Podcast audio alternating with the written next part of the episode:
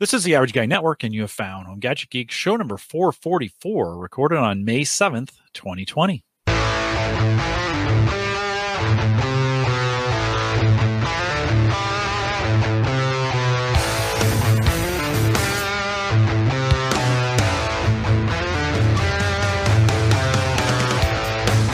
Here on Home Gadget Geeks, we cover all the favorite tech gadgets that find their way into your home. News, reviews, product updates, and conversation, all for the average tech guy.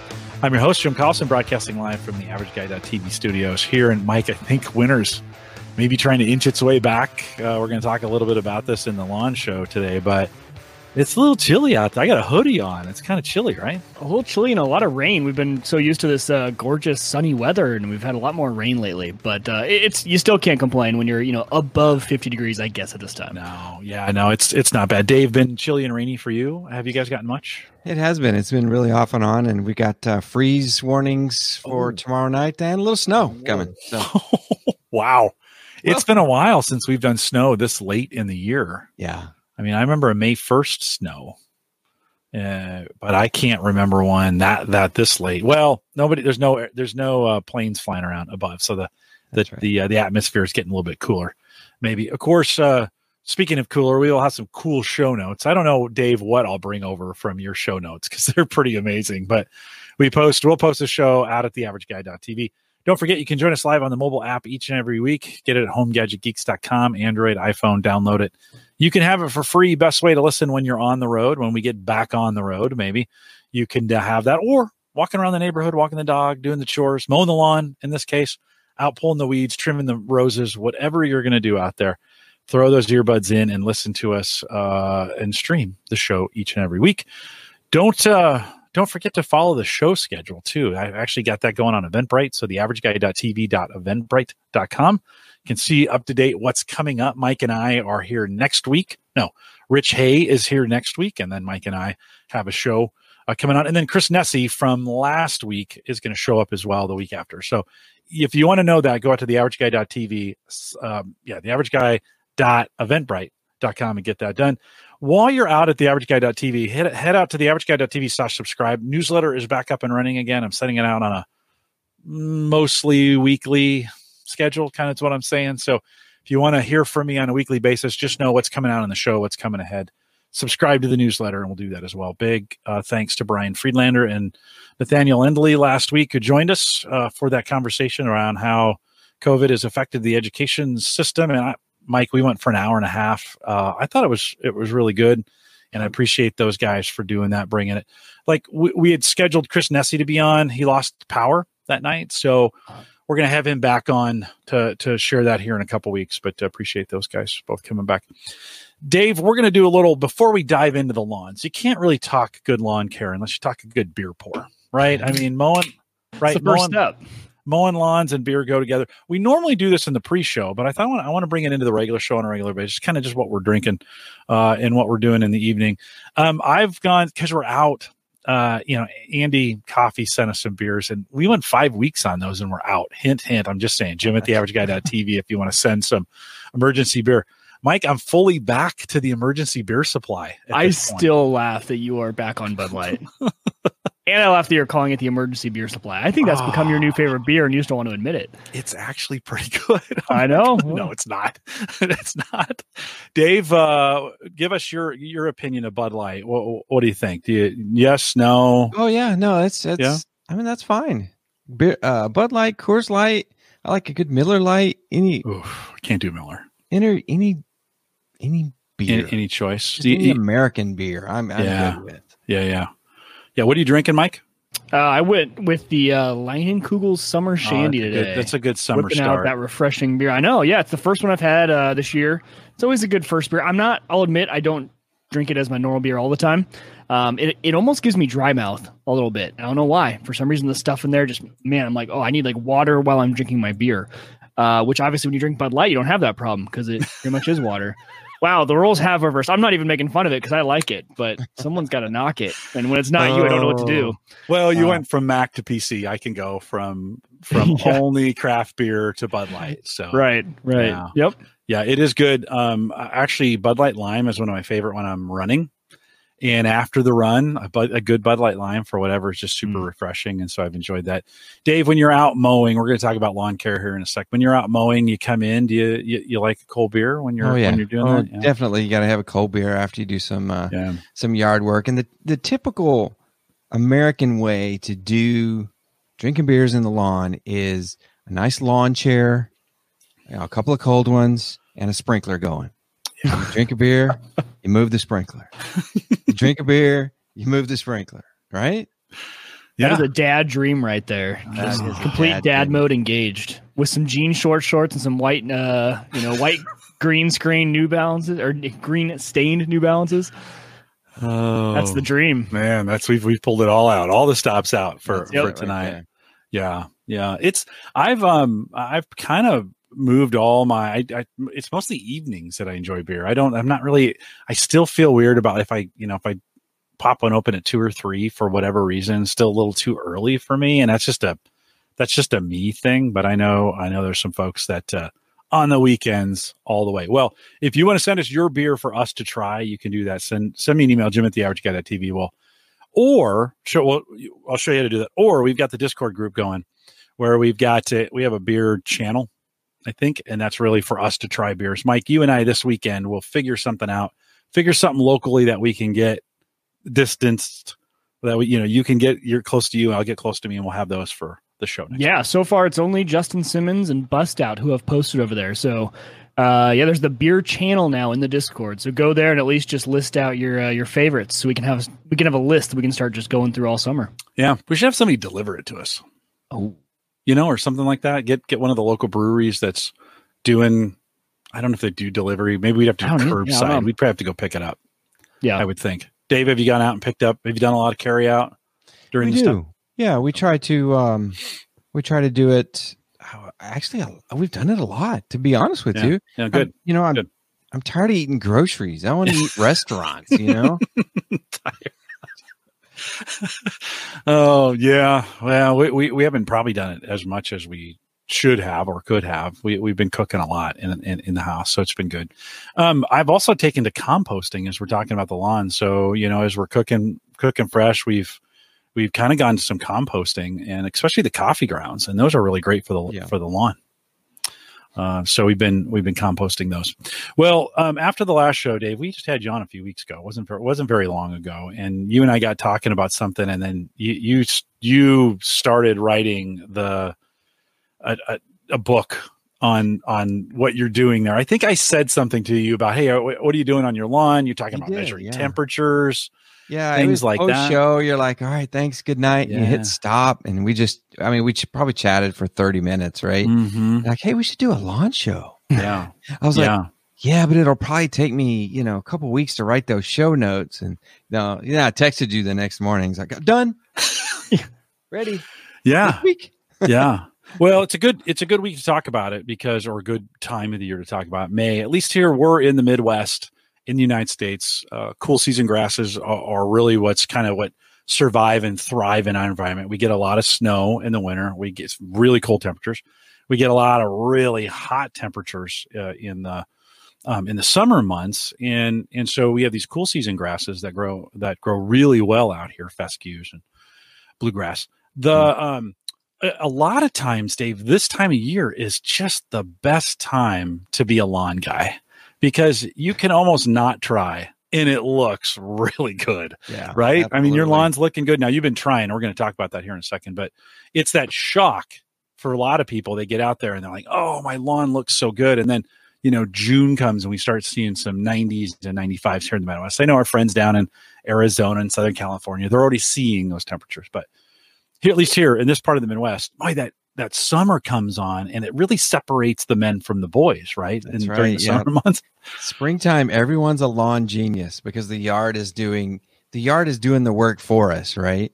It's taking all of those nutrients that it stored all winter long, and it knows this is Mother Nature. I've got to grow as much as possible and establish roots, and then hope for the best when the summer heat hits. Right? Yeah, Yeah, well, the the weeds the weeds are out this time of year as well. Dandelions are in full effect. Yeah. I told I told my daughter as we were walking the other day that dandelions have won the evolutionary game of of you know of propagating, because they're everywhere and you never get rid of them. And and I, if if we could just learn to like them for what they are, and I could grow a whole yard full of dandelions, I think I'd be the winner. Find some way that they would like cure cancer, right? And we'd just all grow dandelions. Yeah, no, it'd be good. Well, you put in a pool, uh, you put in a pool and you put in a pool house, and that kind of tore up some yards. So kind of walk us through from that pool install. You had a lot of things to fix. I was there. I saw the, they had run over a bunch of stuff. I think they broke some of your sprinklers in the oh, process. I tore up everything too. Yes. Yeah. Everything. Give us, give us the lowdown on your, on that, you know, on that install. That's what started my evolution, because we had the pool done and it's it's in the backyard, and there's no way to get to the backyard except through the front yard and through the side yard. And and that's all the digging equipment and all the concrete trucks for the, the pool deck. And we also put in a pool house, and I, I don't know where, if you can see it right here. That's the outside lights for people on video on the pool house. And just doing all of that work created a compaction zone in part of my front yard, my side yard, and my backyard, were all of those concrete trucks. They didn't pump it from the street. They actually had all these huge trucks driving over the yard. And in some spots, they laid down limestone rocks. And it's the worst thing for a yard is a rock in the middle of your yard. Your grass will not grow. It's a It's like a little mirror radiating heat all around it, and nothing will grow. It just kills it. So that's really what set me on this goal of working in the yard and kind of taking things onto myself. And I'll tell you, my goal is what I call the American way.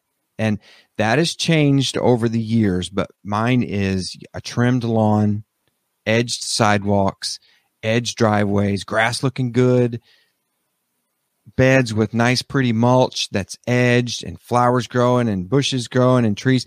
It, you know, it's, I don't know if it's like Ned Flanders or if it's way too manicured, but that's what I'm going for.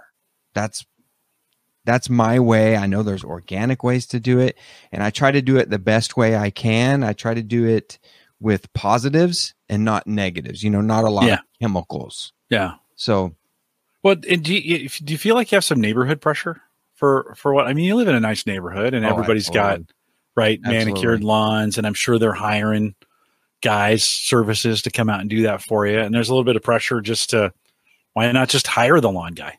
Yeah. Everybody, everybody cuts, uh, has uh, professional lawn cuts around me. Mm-hmm. It's just one of those neighborhoods, right? It's, mm-hmm. There's a big H O A, and, um, you know, maybe it's, I don't know. I don't even know how to describe the neighborhood, but it's the type of neighborhood that hires things out, right? Mm-hmm. They take their shirts to the dry cleaning. When they come home in the evening, they bounce the kids on their knee while someone else mows the yard. And that's, I've never hired out my mowing, but I have hired out my fertilizing. Mm. And so that's where I kind of got into this rebuild period after this pool went in. The pool went in, and we had a landscape company. The landscape company was actually in charge of laying out the landscape with the pool and making up all the engineering drawings. And they actually did the engineering drawings for the pool house. I have a pool house that has a shed for all of my tools and my mower and uh, all, all that kind of stuff. And there's also an attached bathroom. So hopefully no kids are, you know, peeing in the pool. They can go to the bathroom. and and do the business there.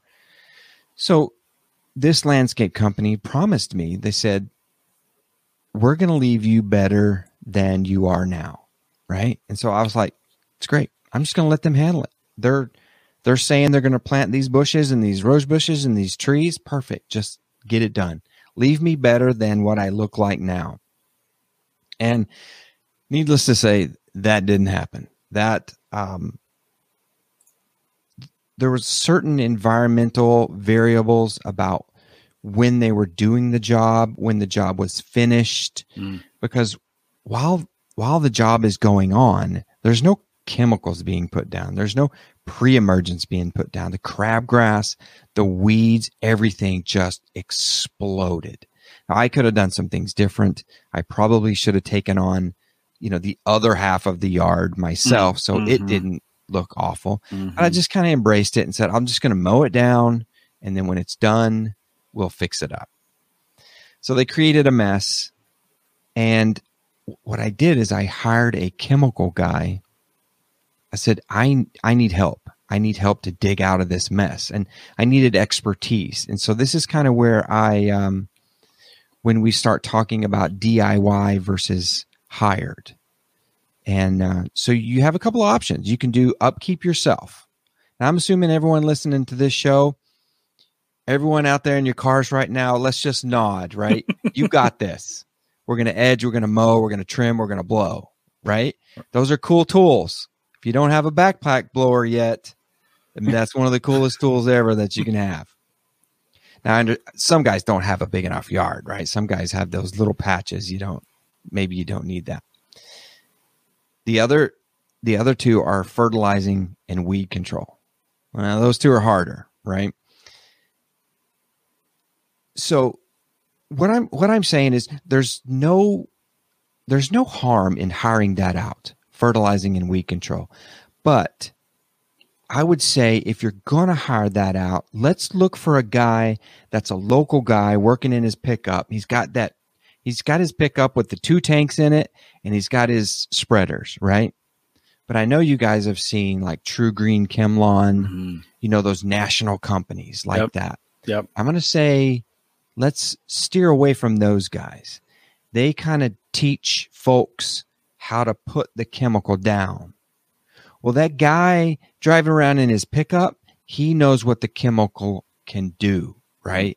He knows exactly what to put down, what date to put it down, how much to put it down. He's that kind of guy you want, that local chemical guy. And he's probably going to charge you a little bit less. So I would say, let's look for some someone like that instead of one of those big companies. Yeah, Mike, where do you fit in uh, Dave's Dave's world here? Well, I I uh, for the past three years I've hired it out, but I've always wanted to learn enough, only because I haven't wanted to invest the time to learn about when to do it, because I think they come out, I want to say six to eight times a year for six to eight applications. You know, they they decide when it's the right time. They come out and do it. Um, it's a local company to Omaha. I use Heartland Lawn here, and I've been super happy with them. I have not seen a single weed in my yard for three years. Um, so they have been absolutely amazing. But uh, if it turned into, because I mean, it's not cheap, right? That chemicals, it can get expensive. I think it's sixty bucks an application, and they're out six to eight times a year. Um, so it's it's not cheap. But if I could learn how to do it, and if Dave gives me the confidence and says that you can do it, it's not well, hard. Let's talk about that. Right? Let's talk about it. Yeah, I want to hear. I, I want to learn. I'm here to absorb. It's obviously more for my yard. I'm I'm pushing almost uh, what twenty to twenty two thousand square feet of manicured lawn space. And man, when you start adding up the bags of stuff, that's expensive. Mm-hmm. So the smaller the lawn you have, that's good. I think about a sixty dollar a month fee. I mean, that's hard. That's hard to beat, honestly. So I think um, you're really going to have to want to do it to beat that price, especially if he's doing good. I'm thinking yeah. if you have a reason, yeah, then let's jump over. But the reason that I did is I asked my company, said, I need to uh, aerate my yard because we've compacted this clay. I need to overseed and aerate. And the bills for those were going to be upwards in the six hundred dollars range. Mm, and wow, I was like, wow. There's just no way. Yeah. There's no way I can go rent, you know, an aeration machine, which I've done many times. Mm-hmm. So that's kind of at the point where I said, you know, I'm kind of getting what we, my wife and I call the big house tax. So when they roll up to a big house, they're thinking, okay, yeah, you know, my bill just doubled, really. So you, Mike, you can save money in the long run if you take over your hired service. And the first thing you can do, since you've been hiring it out, is you just gather up all your receipts and just see what they've been doing. Now, if they haven't told you what they're doing, you can ask them, what did you put down and when? I know you have all the dates, but sometimes those guys, when they put the hanger on the door after they're done, they've said exactly what they've done. Yeah, they do. Yeah, yeah it's, it's hey, this down. is what we put down. We put it down because of this. It's actually a pretty educational sheet. Exactly. It'll tell you, you know, stay off the lawn. You need to water this in forty-eight yep. hours from now. Don't water it, whatever it is. So I didn't even think about that, about utilizing what they're, they're giving me the playbook. If, if I can do it myself. Didn't write down exactly what the chemical was, you will know just by doing a little bit of work, saying, okay, they came out March first or April first, and they put down a pre-emergent. Well, there's like two of them they can do, right? So you know what they're doing and when they're doing it. And then they probably did maybe a late May, early May, maybe first of June. Yep, they just boost. came out actually a week ago. Yeah. So early May, they maybe they do a little boost of a small uh, fertilizer to get you into summer, nice and positive. So you've got all of that. So just gather it all up. You've uh, you will you will save money in the long run if we can get you to that point. Okay. So there's a couple of things we need to do first, guys. And when I go through, when I'm going through my list and I'm trying to get everybody to do the right things first, I'm going to try to sneak in some tech, because I know we're a tech podcast. I'm a tech podcast, but it it's kind of hard with some of this, right? Because some of this is like, it's a lawnmower and a sprinkler. There's not much tech to that, but we can try to get it in, in uh, a few areas here and there. Yeah, so I think there's there's actually a little more than we think w- yes. to it now. No, you're right. Yeah, you're right. And yeah. some of these lawnmowers, Jim, I mean, you really can geek out about a lawnmower. You can't. Well, you just watering your lawn, you can add some tech. So, yeah. I mean, just knowing what's going on, and let's not get into weather stations. We won't even talk about that tonight. Oh, that's but, the fun stuff. Yeah, no, right. We will. So, we will talk about that. And if if Jim, if we start g- getting into midnight and we haven't finished this podcast. Yeah, we can always do. I can we'll, throw we'll the do end part of two it on in a couple reset. Weeks. Yeah. yeah. Oh, end of that'd it be on like a, a crossover podcast. That would be pretty great. There we yeah. go. All right. Sounds good. Well, what do we need to consider, Dave? What are some? Okay, so the first thing we got to do is we got to find out what zone you're in. We have to know some information first. I want you to know what zone you're in, and you can just Google lawn zones and figure out which one you're in, right? If you guys have seen that map across the United States with the colors, and you know you're you're up at the top. You guys are at the top, so you're probably. Do I even have? I the think map we're four. Open? I think we're in zone four. Okay. I think I've so. never seen this map. This is all new information oh, to me. Yeah. No, there's a there's a growing zone map that oh, you okay. can go to. Yeah. Just just Google what's my growing zone, and it'll tell you exactly what. And then all the plants you buy, the grass you do, all that stuff's governed by the zone. Yes. Okay. It tells you the, the big one is what we're fighting right now is when is your last frost, right? When can you put those tomato plants out on the back porch? And uh, for Indiana, it's about May tenth, and we're about to get one, you know, tomorrow. It's pretty tomorrow close night. though. That's pretty accurate, right? Yeah. I mean, when you think about that, that's that zone is the kind of the latest possible frost, and this year for you guys, that's probably going to be true. Yeah. The second one is probably the hardest one for the beginning lawn care guy. And that's what kind of grass do you have? That's another good question. That is one that you can probably find when you first interviewed that chemical guy. Maybe he didn't even say anything.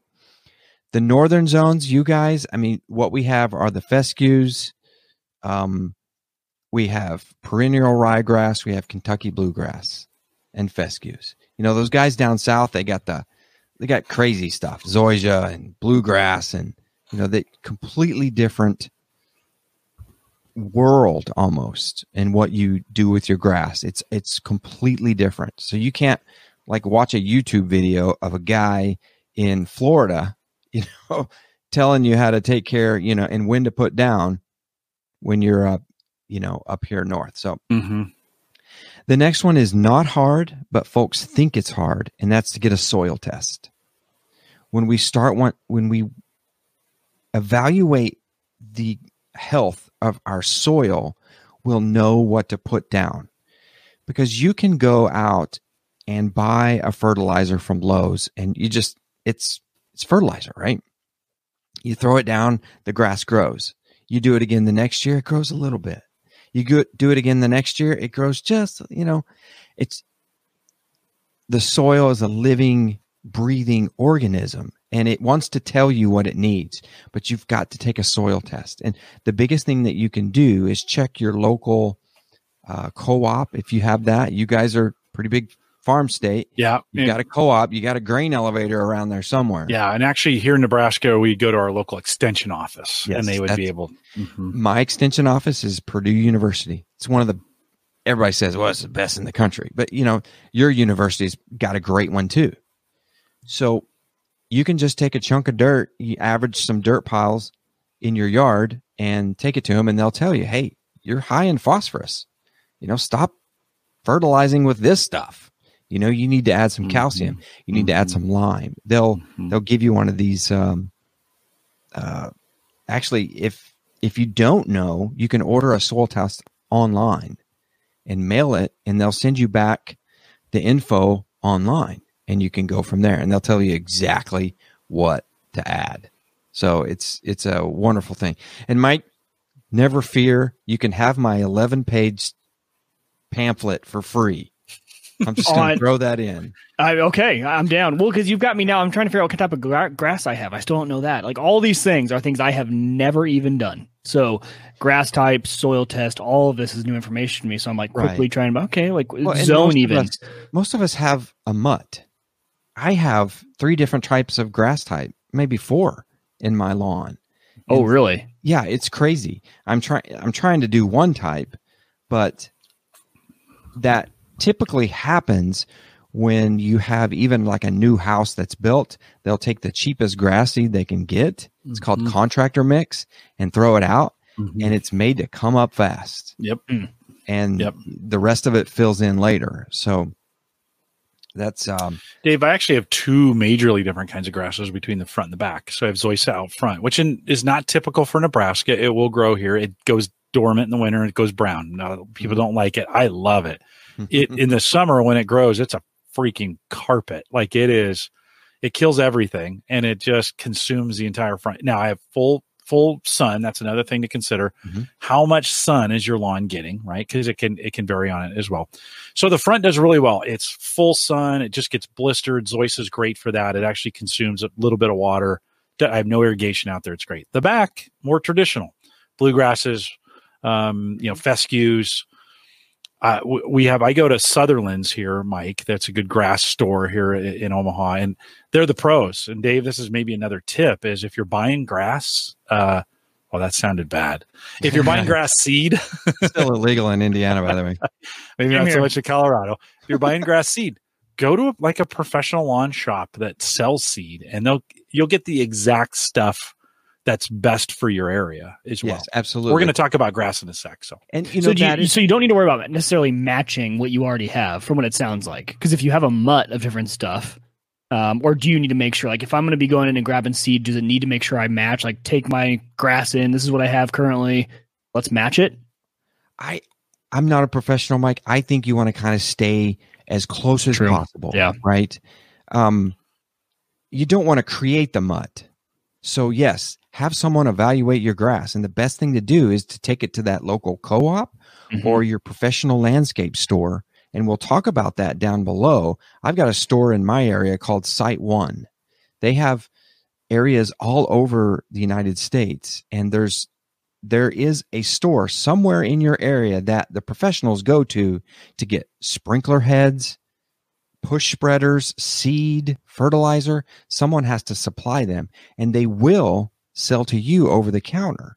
So you can't be shy and not to go in. And when I go, it's like, it's like how I used to feel when I went to Best Buy, and I'm just looking around going, oh my God, this place is so great. I'm going to get this and this. And I go in there and I'm just total geeking out, just looking at all the stuff.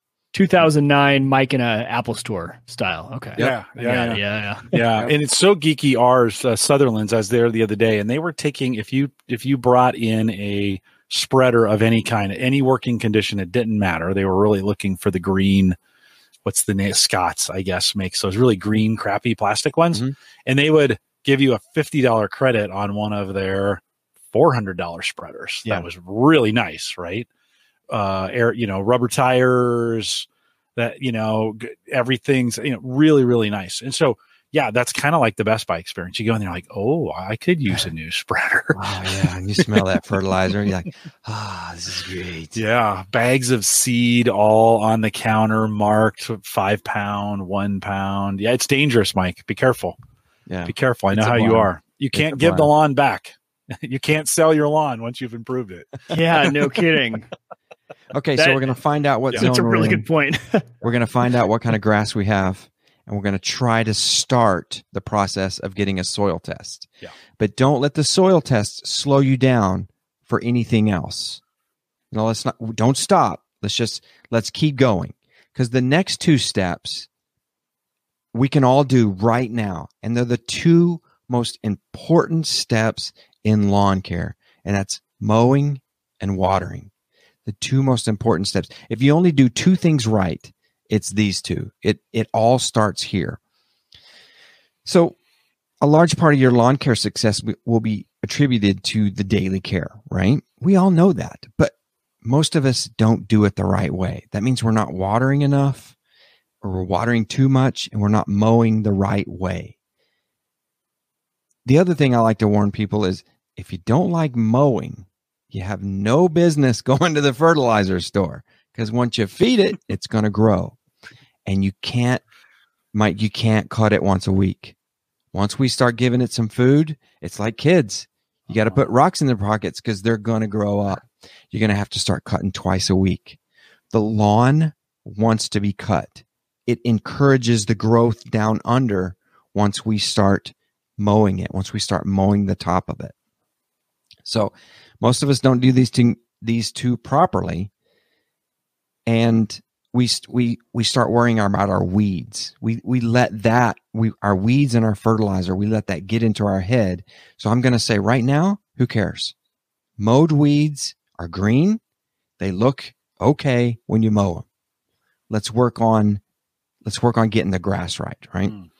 So I Dave, tell there's, folks there's there's a really good premise behind this is that very very healthy grass will actually choke out the weeds. It will, absolutely. And so you can oftentimes, if you can't get to those, I, I I'm with you. Choose healthy grass because it will consume the weeds, and you and you won't have to do it. My dandelions this year got overcrowded by the by the lawn, and they were really small. So pulling them was super easy.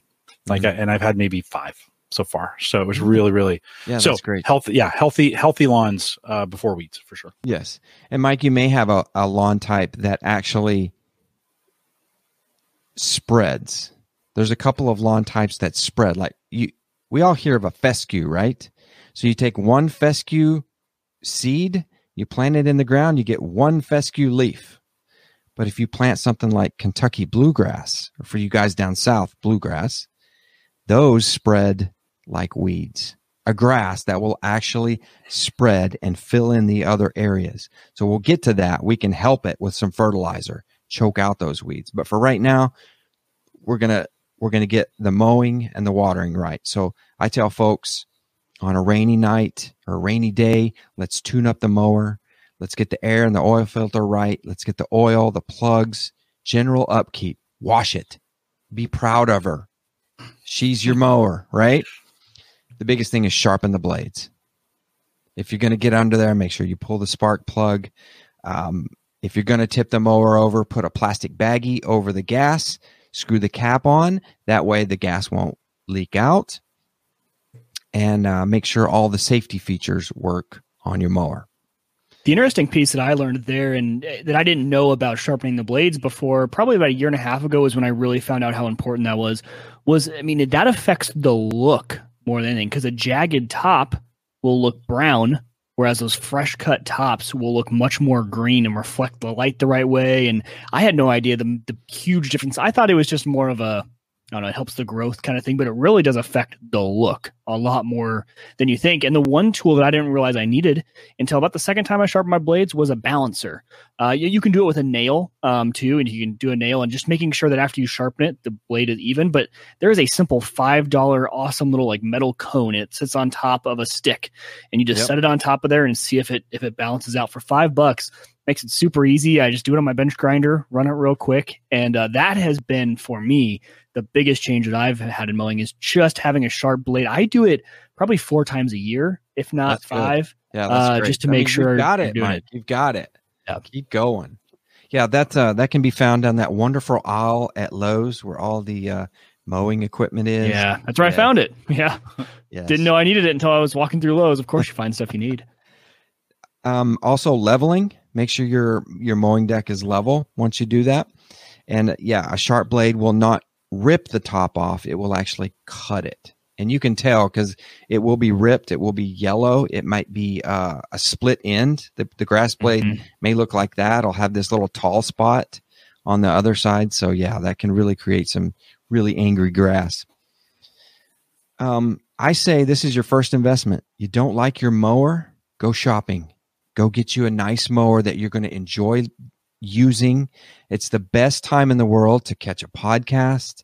I put my buds in and then I put my ear protection over, and it's it's the great. I mean, that's you're listening to a podcast and you're mowing. It's it's a great thing. I I need to do more of that actually now because we've been inside. I'm not listening to podcasts as much. I need to recapture that time for sure. Yeah, Dave. I, what I, about I what about this time of year? You know, it takes. Um, you know, how do we get that weekday mow in? How do you do that? Like for some folks, that's, that's tough when you have to mow twice a week. How do you, how do you get past that to, to get out there on a weeknight? It is. And so what you want to do, sorry, I'm, the, I just got a text, Dave, set the alarm. So I just set the alarm. So Jim, what you want to do is try to plan it on a Wednesday. Maybe figure out when your big mow is. You know, some folks may do it on a Friday night so they can work all night. So they have Saturday to do what they want. When, when is your big mow? A lot of, most people do it on Saturday, right? Mm-hmm. Do your edging, do your trimming, do all of that good stuff on your big mow night. And then take a Wednesday night and just fly through the yard, just fly through and mow it, mow it and blow it. And, th- and you're done. If it's going to rain, move it to Tuesday or Thursday. And the reason that we're doing twice is most folks make the mistake of mowing too much. Mm-hmm. You know, where your your mower is chugging along or you're kicking out these big clumps of grass and that stuff dries all over your lawn. You're, you're cutting too much. You're stressing the grass. You just want to cut the top one third off of those blades of grass. And you may actually have to get out there and make a pass, make a high pass. And see how much you're actually cutting off of those blades. And if you need to make another pass and lower it a little bit, you can. If you need to raise it, it's very simple. So we're going to cut the top one third, and we're going to do that twice a week. So Dave, I always bag my lawn when I mow. Is that a bad thing to be doing? Am I am I starving my yard of the natural nutrients of the cut grass that's being cut if I bag every single time? You kind of answered your own question. Natural nu- nutrients of that lawn. If you are fertilizing, there's fertilizer in those blades of grass that when you cut and they settle back down, they will. It's been proven in those in those universities that they will refeed the lawn. So you do want to let, let those clippings get mulched in. Now, don't just cut them. Make sure your mower has a mulching blade and a mulching plug. Because if you just let that stuff fly out the side or fly out the back, it won't be cut up. If you plug the back with a mulching plug, it'll keep spinning inside of your push mower and it gets cut up into little bits and it'll get absorbed down into the soil much better. That, but the, if you let it go too tall, you can't. It, that's one of those kinds of things. You're going to actually do some damage by clumping that grass and throwing it back on top of it if you try to. Right. So if you're doing top third, like Dave's talking about, yeah, every time you can mulch it in there every single time. Summer's a great time to do that as well. But if you've got let it go too long, mine, I'm in that boat. I've been busy all week. Couldn't mm-hmm. get out to it. It's yeah. going to need to be bagged. Just, it just is what it is. I, I do a system during the year where I continue to fertilize it. I'm not as worried about it, but I do try to get that back in the lawn just as much as possible. Okay. Well, you may not want to hear this, but some folks, if if you come back from a you know a four day weekend or a, a vacation or something, and it's tall, cut it twice. still just cut that top third off of it, maybe wait for the next day, cut it again and remulch those in, mm. or even do it the opposite way you've done it the same day. I know that's painful, but you get to listen to Jim and maybe even reset, you know, during that. So yeah. Yeah, I don't know. I kind of like it. If you got a good mower, going back over it again is not a big deal. If it's wet, it is a big deal. Like let that dry out in between cuts. But uh, but no, it, it, that that works out pretty good. Dave, um, let's talk a little bit about watering too. So you said cutting and then watering, right? This is, watering's a mystery to me. I get the cutting part of it. So what have you found out? And there's some great tech in watering. What have you? What do you do? How do you? I don't irrigate, by the way. I don't. I don't water very much, and that's probably why my lawn struggles in the summer.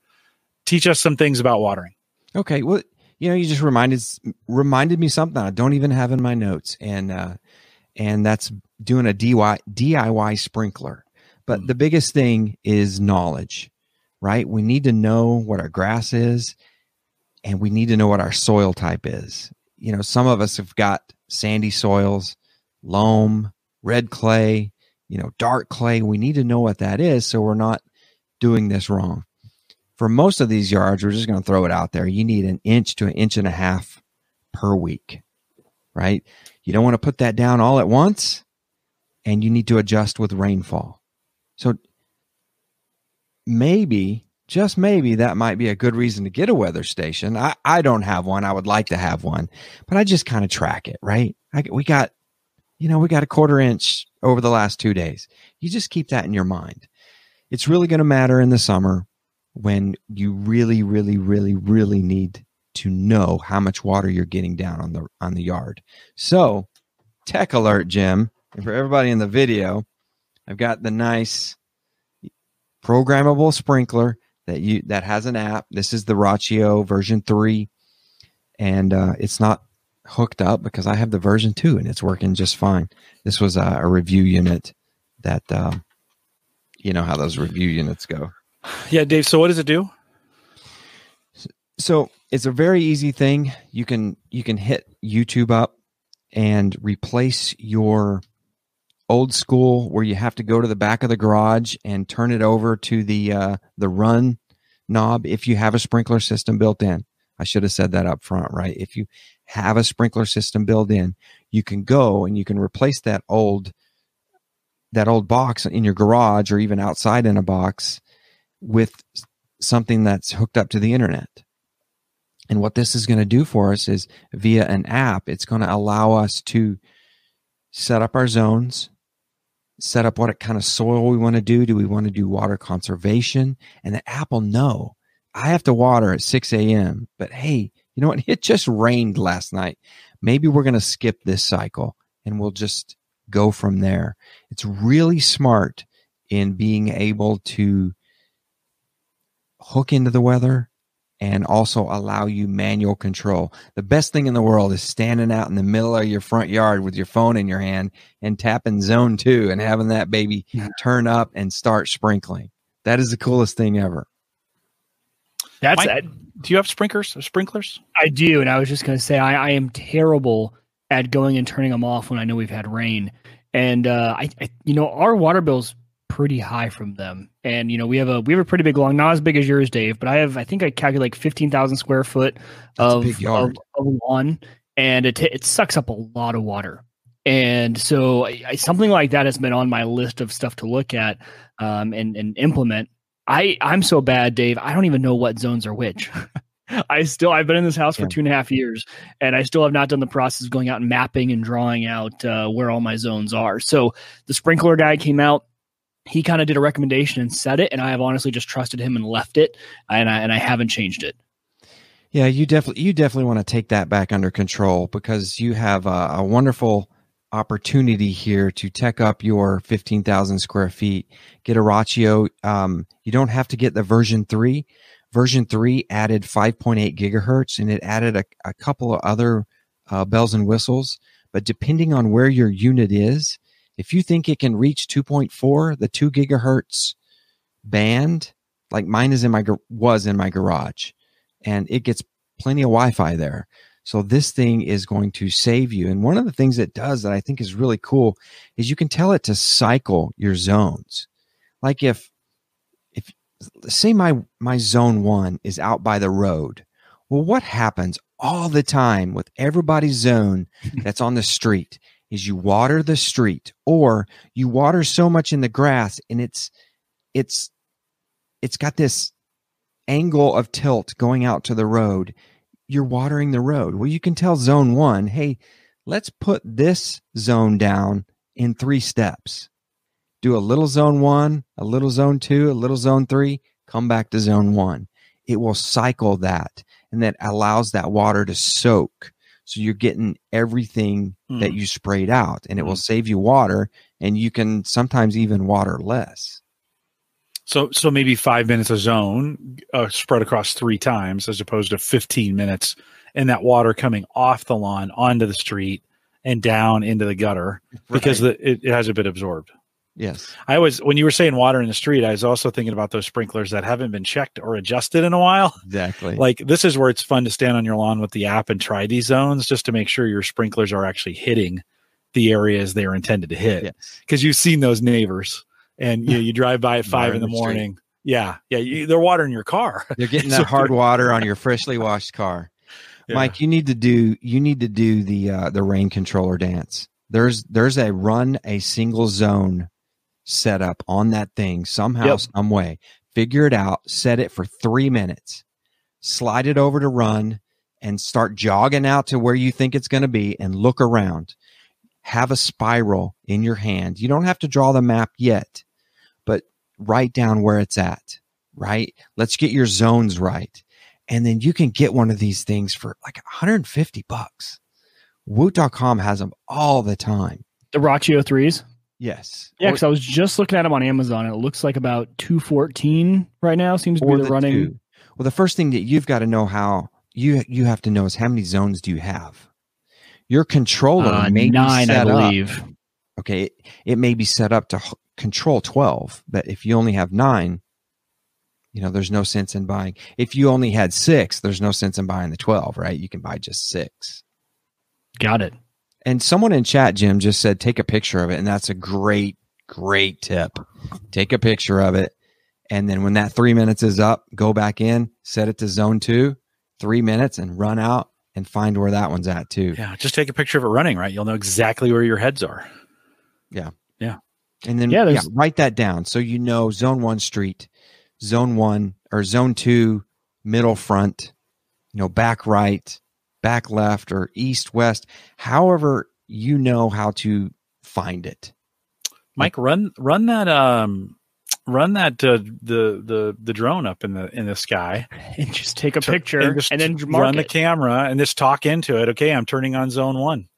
Right? Okay, talk I'm turning on it. Zone two. That's oh, pretty good. There you go. Go to the backyard. I was thinking about just taking it up there, taking a picture straight down, and then yeah. and then drawing on the picture. But yeah, that's no, you could better. Yeah, just in that, and you'd see them come on and and uh, have a little movie of it. Flying that from the garage. That sounds like a recipe for me hitting another tree with that thing. with, with a beer. With a way. beer. With a beer. Yeah. yeah, yeah, yeah. Hold my beer and watch this. Or just you know what? Emmett's getting old enough here. Emmett, you go fly the drone, and I, Dad's gonna stay here. That's right. Yeah, that's right. Yeah. The other thing is, guys, is. If you do have an online controller, it loves to save water.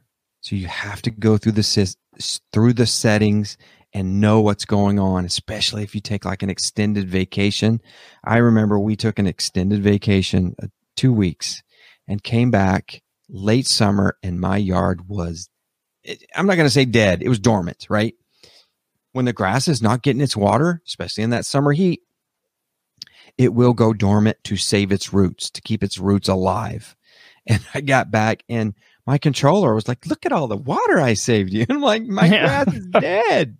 so, so I tell people, don't trust it, right? Measure the output of your zone because some zones are different. Some zones have different heads. So the biggest thing that people tell you to do is do the tuna can challenge. And that is, Mike, you turn on a zone for a long time and run it until you can capture a half inch of water. And they tell you to put tuna cans out. You don't have to put a tuna can, but that's what the challenge is called. You need to put out some type of measurable cup or right. device. Don't don't do a rain gauge, because that's that rain gauges are trying to get water coming straight down. You need to do a can that's capturing water kind of flying in from all directions, and know how long it takes for zone one to put half an inch of water down, because you're gonna you're gonna water two times a week, right? Starting at like three a m So it's kind of done before you get out, get into the car and drive to work. Well, if you don't know how much you're putting down, how are you going to know when you put it, if you get an inch a week? It's so a total guess for me at this point. Yeah, yeah, you're right. It is for all of us. Yeah. Because we haven't gone out there to do that. We just kind of guess. You kind of go out there and go, wow, it's it's a lake out here. Maybe hey, I'm going to turn it. That's exactly what I do. It's a lake, or man, it just did the sprinklers and it's really dry. I can still walk out here in my socks, you know, a few hours yeah. later, and it's it's not wet or enough. You're mowing and it's crunchy. Right. Yeah. We, yep. But I'm I'm doing it way more than twice a week. Is that I'm probably I'm probably way over watering my lawn. I think I'm Monday, Wednesday, Friday, Sunday, or something like that. Well, it just depends how long and how much and how long they're running for, right? Yeah. Absolutely. We're all different. Yeah. No one can tell you right. you're doing it wrong, but it does sound like maybe you could cut that back, but just know what you're doing. You've got that automated system. Just know just know what it's doing. The biggest thing with with these systems like the Rachio is you can adjust for summer. You can adjust for summer heat, and you can adjust for rainfall that's coming down, the free water. Dave, the summer heat's interesting because uh, oftentimes I hear people turning on their sprinklers to cool the lawns down, right? So we would typically water at three in the morning, whatever, whatever your cycle is. But in the really, really hot days, I've heard of folks saying, oh, no, no. We run a quick cycle to cool the, the, the lawn down, not to water it, but to keep That's those. That's a great, it's a great thing to bring up because it's so controversial. I call yeah. it that midday uh, heat mm-hmm. cycle. Mm-hmm. And I did it last year just to try it. And I think it worked well. Mm-hmm. You, Jimmy, everybody's different. You kind of, if you just water a little bit, your grass may kind of brown down and go dormant. Because let's face it, some folks get some gnarly heat. We're talking one hundred degrees. You're not going to fight that. Kentucky bluegrass, like my grass, eight, above eighty-five degrees, and it really starts stressing out. So you really have to decide how much you're going to do to keep it green during that time period. And if you, July and August are just notorious for heat. You kind of have to decide, am I going to do this or not? Am I going to chase the kids off for my midday cycle or not? So There, there's a low-tech solution to that, too, and that's when you see somebody in the neighborhood, in your neighborhood, and their grass is better than yours, knock on the door. Well, when we can do this again, knock on the door and ask them what they're doing. Like, you know, now they may be paying for that, pay, paying for it in water, paying for it in a professional service, paying for it that way. But I think it's great. I mean, oftentimes we we miss that neighbor who's has the same soil in a lot of cases, is in the same conditions, getting the same amount of rain, same amount of sunlight. Trees may vary, some of those kinds of things. But I think asking around by your region to the person who's doing it right, pretty great idea. Pretty low tech too. Yep. Yeah. Find that guy that's pushing a mower. If you, yeah. if you don't see someone cutting their yard, that means they someone's cutting it for you while you're at work. Mm-hmm. Yeah. Or maybe even ask them who they use. So yeah. if they do it themselves, who are you yeah. using? To get some to get some advice on that. Well, now that now that we've talked about it, you got fifteen thousand square feet, and you're paying sixty bucks per application. I'm just going to tell you, keep that up. That's okay, a great I'll, deal. I'll keep them. That's that works, great, especially if they're doing a great job, Mike. Why they are, yeah. Why put someone out, out of a out of a job if they're doing a doing a good deal? Because I think that's a I think that's a good deal. You could, yeah, you can get a bag of fertilizer for twenty five bucks. You can get some for thirteen bucks. But if yeah, we'll, we'll see if I get to keep him. This last time, actually, he just came last week, and I didn't realize he had come. And we have a dog door, and my dog had him cornered in the backyard, just rip roaring, barking at him so loud. I felt so bad. I went out there. I, I heard because I heard Petey kind of barking. And I'm like, oh, and I looked in the security camera, and sure enough, the guy's kind of just standing there against the fence. And I grabbed Petey. I felt so bad. So sure hopefully they are still my lawn company. Yeah, well, that's sure what he said. It's not the first time. He's like, no, he goes, no, he goes, I'm used to it. He goes, he didn't do anything. He was just barking. He goes, but man, he's got a loud bark for a little dog. Nice. And I was like, yeah, he, he thinks he's a big dog. So some okay, so fifteen thousand square feet. I I have five. I, I think. How, how do I, I mean, what are some ways that I could easily, if I wanted to know how big exactly is my grass? Besides just going out and going, you know, one potato, two potato, three potato, four. What right. are, are there some tech ways that we can kind of measure? Graphic tech alert, tech yeah, alert, exactly. tech alert. So there's, I'm gonna, I'm gonna, I'm gonna teach you the most freest thing in the entire world. Freest, that's a new word.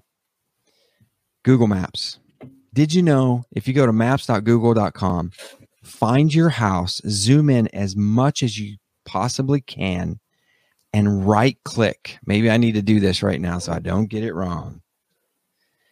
And right click. You need to go to the uh, satellite. So enable a satellite. Are you guys going to do it at the same time? Yeah, we're going to do it. We're all going to do it with you. Okay, we're all. Well, because I just did it an old school way. I'll tell you how I did it after it. Okay. I want to see if I get the same sort of result. Yeah, so you go, it helps if you have a good square patch, which I do not. So find your house, fellas. Find a nice corner of your yard and right click right there at that point. And at the very bottom, measure distance. Oh, there we go. It's going to place that. It's going to place a little dot on your yard, and you can just dot, dot, dot, dot, dot all around. You don't have to make nice square rectangles because, I mean, I've got circles in my yard. You can click every couple of millimeters to get that perfect contour of your yard. And when you have a nice long section, just do the long section and keep going all the way around your yard. I'm, I'm just doing my yard real quick here. I know nobody can see. And when you get back, click to the start point where you started, and it'll enclose that, and there'll be a little bottom box on your on your page, and it'll tell you distance around, but more importantly, total square feet. Did you guys get that? I did. I did. That dude, that is great. It like is amazingly I, free. Yeah. yeah, it is. And I think so. Mine says total area, uh, one thousand two hundred thirteen square feet. So I know that's the front yard. Okay. That's and the front. That's just the front. I'd have to do some stuff in the back, but no, that's great. That gets me, that gets me started on this. I've always kind of just guessed, oh, it's, I get the five thousand square foot bag because yes. that's what I kind of, you know, I'm like, well, I don't yeah. have any more than that, but now I know. So we're going to get really basic here right now. And this is something I used to do before I knew it was the thing. Right. And I, ha- I should have brought it up here. I have a spiral. It just says garage on it. Right. It's one of those old ten cent spirals with the color on the front that you can put an eraser on and write on it like you used to do in junior high. And it's my garage spiral. Anytime I, I need a cut list for the saw, or I mix up some weed killer, how much did I mix? What is it? You know, and we're going to, we're going to take our square footage of our yards and we're going to put it in there. So Mike, you would also put your zones in there. You just write everything down and you leave it in your garage. Anytime you go out there and you're like, what zone? How many heads were in zone three? It's in your garage spiral, right? So before you stuff that in there, take a nice little screenshot of your front yard of how many square feet you had. Now, if you're like some homeowners, you've got a house right next to you, right? So there's a driveway in between. You've got this little patch of grass you got to take care of.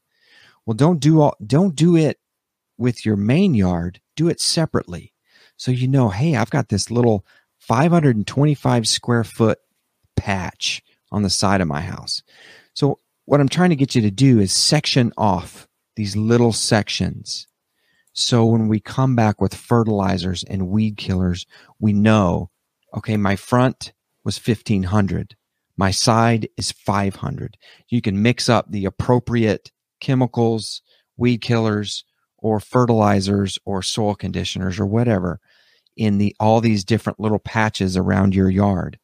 I I measured mine up differently a couple of times. That way I know, like, I got, I think it's like ninety-two hundred square foot front yard, right? It's a big old front yard. Mm-hmm. So I, I, I always just mix up for nine thousand square feet. That's all I do. And I throw a little extra in. So, so smart. So use this and try to get it to the rule of thumb that we all try to, we all use in the lawn industry. And that's a thousand square feet. Everything is measured in a thousand square feet. And if you have like a two thousand square foot lawn in the front, three thousand in the back, I mean, you're golden, right? The contractors measured it for you and they built it, built your house. You've got that perfect little square. Or maybe you've got a sidewalk that jumps right in between two pieces of yard or something. Measure those separately. And you may have to uh, you know, have a couple of pieces of paper in your yard, but screen cap that. I mean, in your yard, in your spiral. Screen capture those, print them out, and put them in your spiral. And then that way, when you're in the in the garage mixing up your fertilizer, you know, nine thousand square foot in the front, fifteen, you know, thousand square foot total. You really need to know that. Print it out, get your notebook, get your spiral, put it in there, and you have a yard plan instantly. You've got a yard plan. That's super I love it. Cool. Yeah, cool. No, it now. It was way more accurate than the one. I had gone to the county assessor website, taken the lot size less the square footage of the house. But I, I forget, you know, that doesn't include the garage, right? So I did it on here where I just started excluding, okay, what's the house then? What's this area? To get down to exactly what my yard is. And then your idea of actually sh- sectioning it off. Um, I so love do documentation you, too. I'm going to start I'm going to yeah. start this journal this weekend. This is going to be fun. Yeah. Yeah. What'd you have, so what'd you have total, or did you do it all? Uh, sixteen thousand three hundred eighty-eight. Oh, so a little wow. bit more. I was a little less. I'm right at four. So th- uh, thirty, you know, thirty-four in the back, or yeah, no, t- uh, twenty-four in the back, sixteen in front. Okay. Yeah. Those are great numbers. I mean, those are right. great mixable right. numbers, Jim, right? Yeah. Right. So, because yeah. when we get into fertilizers, you have to know. You can't just throw the bag in the spreader and just start running around the front yard. You have no idea how much you put down. Because when we get into fertilizers, it's pounds per one thousand square feet. So that's why I'm telling you, try to section these off in one thousand square foot sections. And some folks are listening thinking, yes, I've got these little sections over here by the sidewalk. I got my neighbor's side right over here, you know. So it it's, it can be different for every person. And Google Maps isn't perfect because, you know, sometimes tree lines, you know, it's a satellite. You you might have to do a little guessing because it's top down and trees may be blocking, you know, some of the property lines, but you're going to get really close with it. And it's really fun. Yeah, it is a lot of fun. Dave, is there any tech we can use to keep track of, of those? Have you used any apps or any websites or anything like that? You know, like my that? biggest thing, OneNote. Okay. The biggest thing I do mm-hmm. is I kind of put, I have a backup of OneNote because here's the thing. I'll be sitting at my desk thinking, hmm, when am I going to put down my pre-emergent this year? And I have a lawn calendar in OneNote. Mm. There's no reason to put it in the garage spiral because it changes way too much, right? I, I write down when I mow. I write down how much I put down when because I want to know. Because if next year I'm like thinking, wow, my grass looks like crap. What did I do last year? Mm. Oh, I forgot to winterize. What was I doing? I was on vacation. I don't know. So I think a journal somewhere online where you can get to it, because I can't tell you how many times, Jim, I another tech alert is a bag chair. You need a good bag chair in your garage. You go and sit down in your bag chair. You get your spiral out. Maybe you have your Bud Light nearby and just every once in a while, take a hammer and just bang on the, the workbench. No one will bother you for hours just just reading your spiral. But no, my point was, if you have it, it in... That's why I'm laughing at myself because I'm like, bang on a hammer. And I'm like, ah, so the wife thinks you're working. Got yeah. it. Okay. Or keep yeah, your drill by, you know, and shoot, shoot, shoot, shoot, do that. You know, maybe throw out an expletive every once in a while. Uh, bang a hammer on the workbench. That would walk, make it realistic. Walk in the house. Leave it there. Walk in the house angry. Well, one of the things that, Dave, I think is so important to have it out in the garage and not necessarily in your tech is when I'm working outside, especially in the summer, I'm hot and sweaty. I got grass all over my feet. I'm all over my shoes. Coming in and sitting down at my desk, your, you know, your arms are dripping. Not, it's not something you want to do. And so I won't check it. You know, if it's on mm-hmm. if it's on a computer, even on my phone, a little nasty sometimes to pull that out. Just as easy to go into the garage, you know, mm, mm, mm, mm, go through a couple of pages. And if you've got that on paper, it, it is pretty handy in the garage to have that. My dad did that, and uh, and it was pretty cool. So I I have not. I, I have a little marker and some things I write down, but not, I, I I'm going to need to up my system. Sounds like Mike, you're going to up yours too. Yeah, I'll probably do a combination. Like Dave suggested, probably something out in the garage for certain aspects. And then certain aspects like this where I'm doing Google Maps, I'll probably just start screenshotting this, putting all into OneNote. That way when I'm at the store too, I have my phone yeah, with me. Totally. Right? Absolutely. All the measurements. Yeah. You know, and I don't know if you guys do it, but you put all your house stuff in there. How many heater units do you have in your home? I have a couple, and both of the filters are different sizes. And when I get to the the filter aisle, I'm like, God bless America. What size do I have? Oh, it's in OneNote. I just look. I, you know, and I've taken a picture before. So then I'm always sitting there scrolling through my photo like, library. Where is, it? Where is that one photo? I do that same thing with like routers with the password yes. admin things for my parents. I'm like, ah, it's in a photo here somewhere.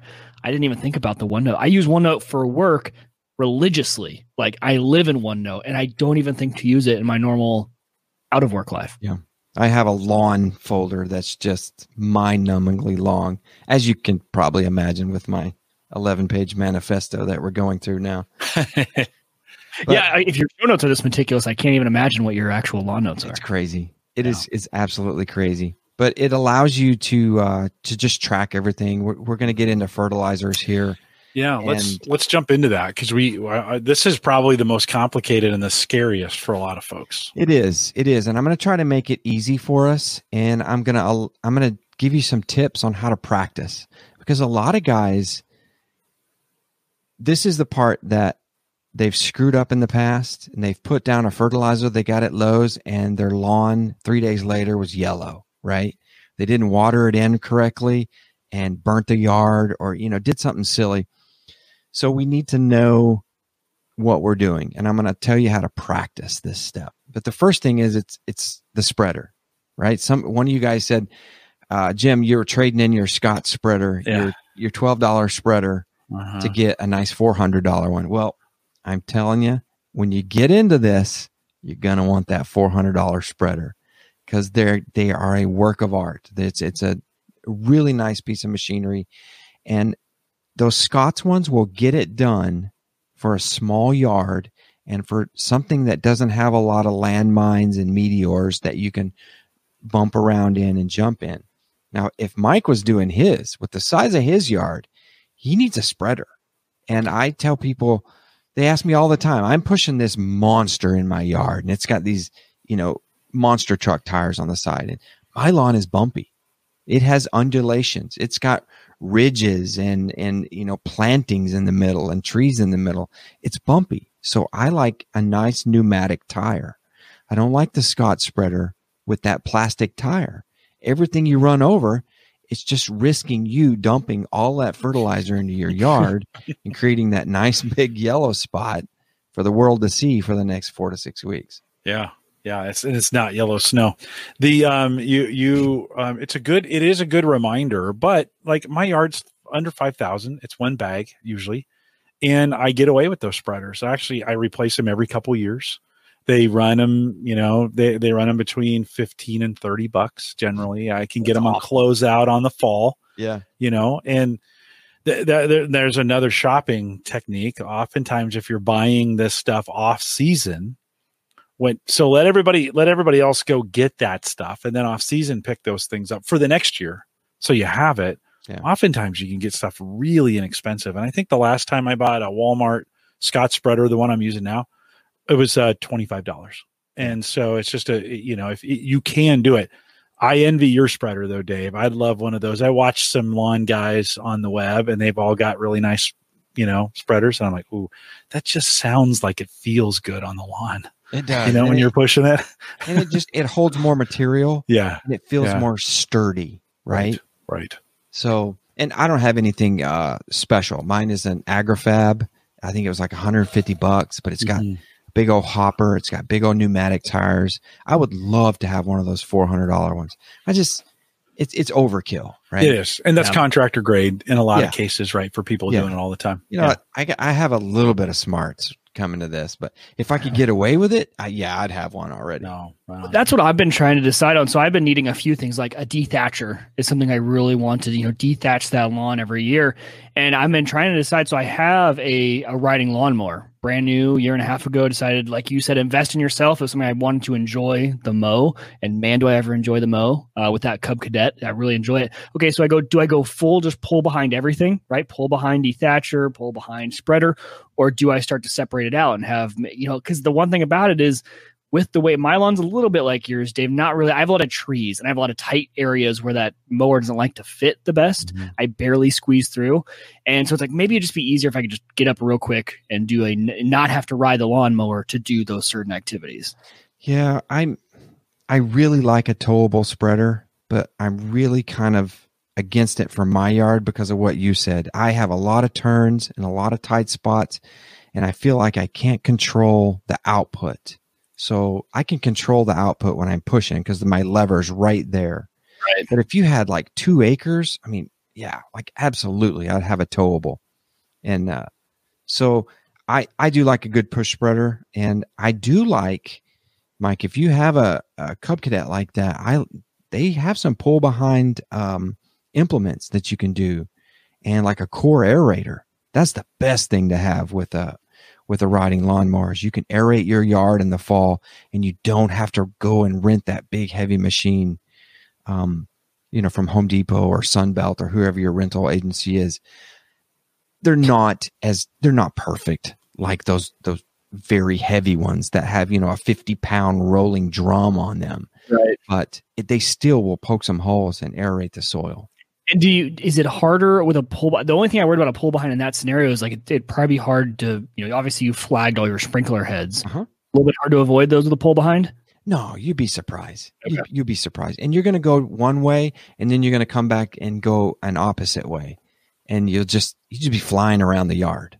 That's yeah, that's what, flying. I skipped one year, and I was like, okay, let's see how bad it gets. Didn't get bad. I have not aerated this lawn ever. And it has, hasn't bitten me, but I, maybe I don't know what I'm looking for for it. So that's one thing I need to start doing, because um, I'm sure once I do it once, I'm like, oh, wow, difference is okay. Looks a lot better. Well, it depends on your soil type, how yeah. often it gets stepped on. Is it compacted or not? Or, your, you know, how often the kids playing on it? Are they, is, are the neighbors walking on it? I mean, that's, I think, if it's working. I mean, if you like your grass, you don't have to invent more things to do to, to, to make it, you know, if you really, really like it. But if it's struggling in some spots, that's where this troubleshooting has to come in. Like, why? Is it watering? Is it fertilizer? Is it compacted? Do you have the wrong kind of seed in there? Do you have the wrong kind of grass growing in there? Because it's maybe it's shade all the time.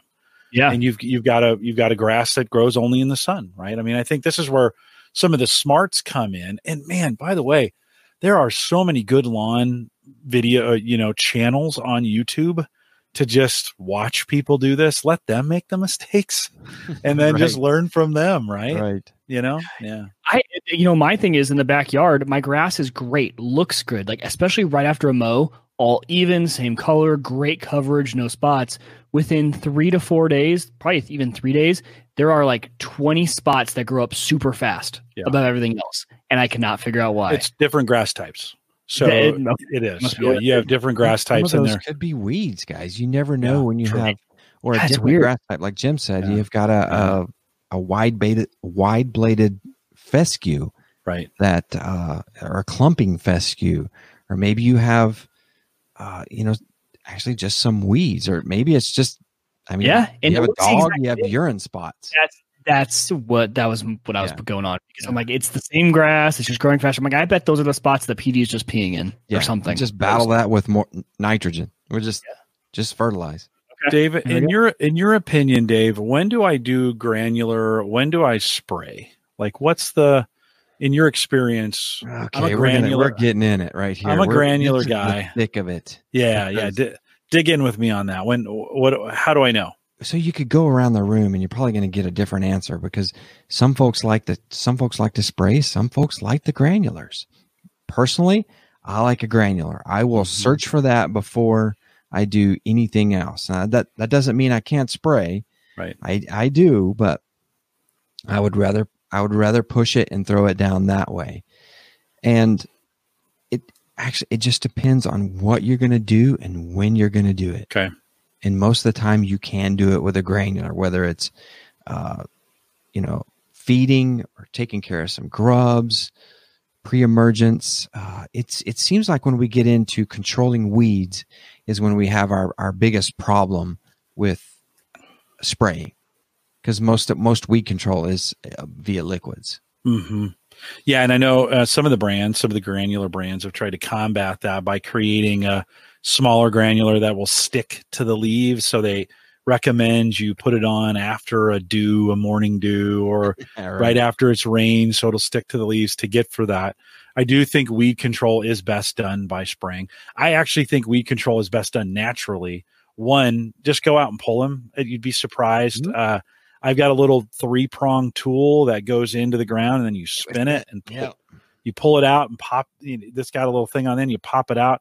I carry a five-gallon bucket with me uh, once a day during the spring. I just go out, get as many as I can in, in twenty minutes. Mm-hmm. It's amazing in a week or two how many weeds you can get to when you do it that way. And then, of course, they're not there. The other thing I've thought is I carry a, a grass bag with me when I do that, and when I pull that weed, I throw some seed down in that hole that I've just pulled out. So now I've aerated, I've seeded what was now going to be blank, and I've gotten that seed down inside the hole. Mm-hmm. Stomp on that, just kind of fill it in a little bit, and then boom, walk away.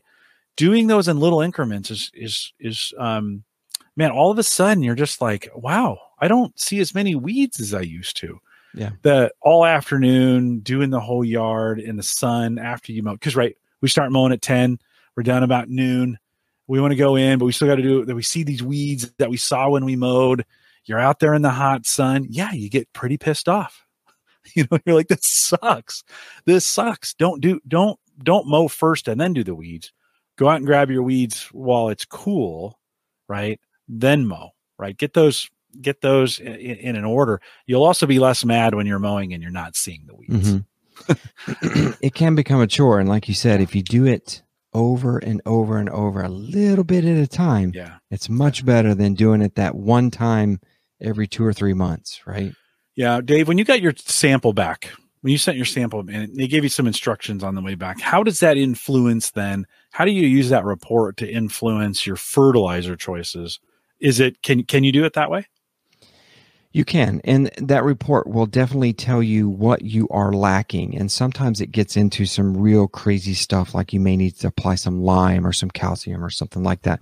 But the biggest thing we get into when we're talking about fertilizer is that those numbers on the bag, right? You see like a twenty-four dash zero dash one, and that's called the N P K analysis. That's nitrogen, phosphorus, and potassium. So we, we're probably okay with that, but we'll just go over it real quick. Nitrogen is what stimulates the lawn growth, right? That's what makes it grow, and that's what'll kill it if you don't do it right. So and you, that's that first number, and it's usually it's usually a higher number, you know, somewhere with eight, twelve, twenty-four, thirty. I've even seen a forty-two, just crazy amounts of nitrogen. A good shot of nitrogen will will boost that grass in as little as maybe three days, and you'll have a nice big green up. If you're, if you're in a locale that gets thunderstorms, by the way, those thunderstorms create and pull that nitrogen out of the air and add it to the water. And so that's why when we have, we live in these climates uh, that get them, the grass really will green up after a thunderstorm because it's pulling in that natural nitrogen out of the air. Yeah. It's pretty cool. Pretty cool. That middle number is phosphorus. Phosphorus we really only need when we want to stimulate root growth.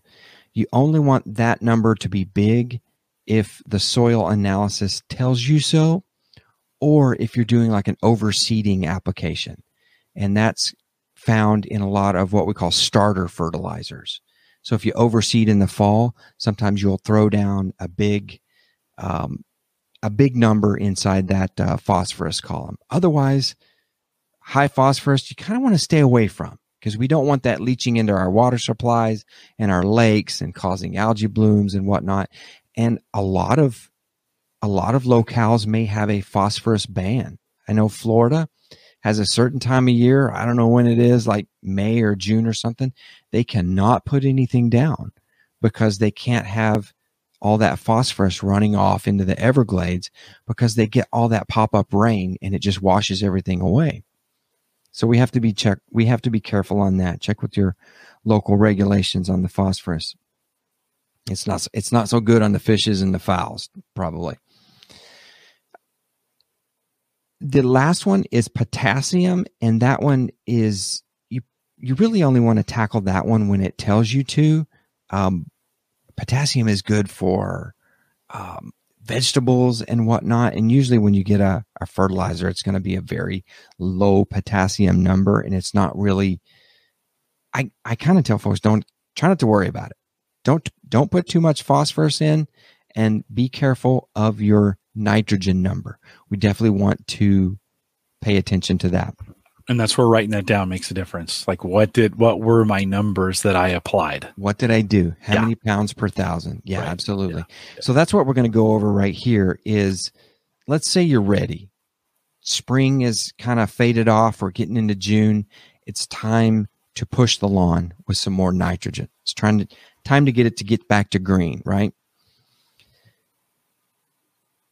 You may be a little leery about getting into this step because we don't want to hurt the lawn. So what I've told folks is there's products out there um, that are all the rage right now. The humic acids, the biochars, uh, it's this charcoal type product that, I mean, Jim, you said it earlier. If you go out to YouTube and you search humic acid and biochar and charcoal and humichar and all this, all these little keywords, you're going to find all these guys out there talking about it. And most of the time they're, you know, they're pimping their own product. They want to sell you something, or they want to sell you their YouTube video and their channel.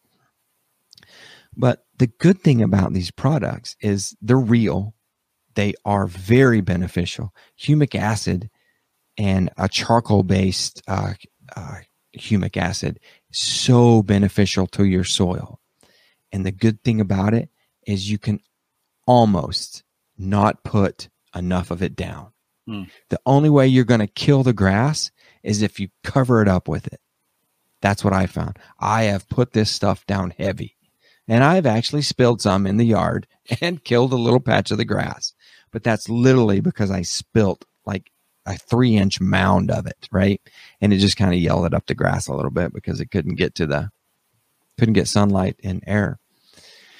So there's there's a product out there on Amazon, and it's not cheap. And the only problem I have is, gentlemen, I've got this link in there. It's called Humic D G, and it's oh, it's it's in stock. It's a little expensive, but it allows you to practice. Now, Mike, this thing costs sixty-five dollars for a bag of Humic D G. And it is literally humic acid and like all kinds of other nutrients like sea kelps and other little things like that. But what this sixty-five dollars will do will take you into a confidence level of applying your fertilizer, because you can set your spreader level. You can practice. You can practice three pounds per thousand square feet. So you know, Jim, how much was your front yard? Uh, it's fourteen, uh, sixteen, sorry. sixteen. sixteen hundred square feet. Yeah. So you know if you need to do three pounds per thousand, so now you're at four and a half pounds. So you know if you measure out four and a half pounds of product, you put that in your spreader. When you get done rolling it across your front yard, all of that product needs to be gone, mm. right? And you know... if you get halfway across your yard and you look down in the spreader and there's nothing left, well, maybe you're spreading it on a little too thick. Now, Jim, if you were spreading fertilizer at this point, you would be in trouble. Right. You just doubled up, right? Half of your yard.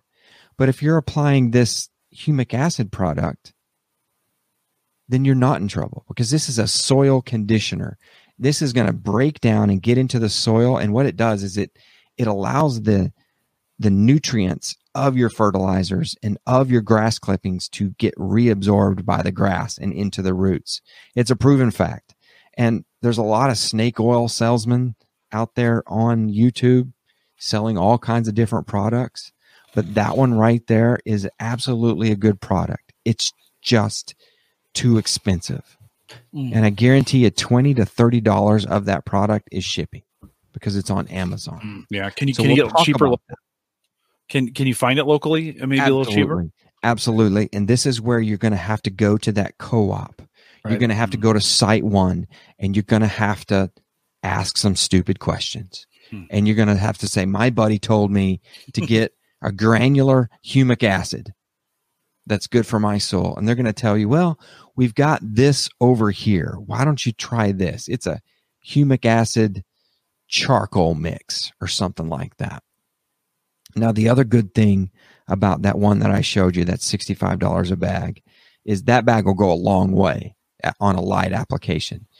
Mike, you could you could probably have that bag for a year before you would uh, you know, get it all put down. Which one? On the on the Anderson stuff? On that Anderson's bag. Okay. Before you got it down at its light rate, it, you would be you'd be tired. Trust me. Got it. Okay. It, its light rate is very light. And it, I, I don't remember what it is. It, it may be three pounds per thousand. If you click that fourth image. Yeah, it looks like there, uh, two and a half pounds per. It's in the top one, is at least the AgriFab broadcast. Oh, they have an AgriFab in there now? That's, yeah. that's fantastic. Yeah. The, Look at there that you low go. rate, two and a half pounds per thousand. Yeah. That's a forty pound bag. That's a lot of practice runs, guys. That's a lot of practice. And it's good for the yard, right? I mean, it's, it's great for the yard, it, especially if you have a, a clay soil. It's fantastic for the yard. Yeah. It, it, Dave, it may be one of those that you um, not, not just practice on, but get into a regular routine of throughout the year in the spring and, and maybe in the fall. Mm-hmm. Um, and it wouldn't even hurt it in the summer, to be honest. Just get it when you, when you need that itch to throw something down. If Absolutely. you're an over fertilizer, yep.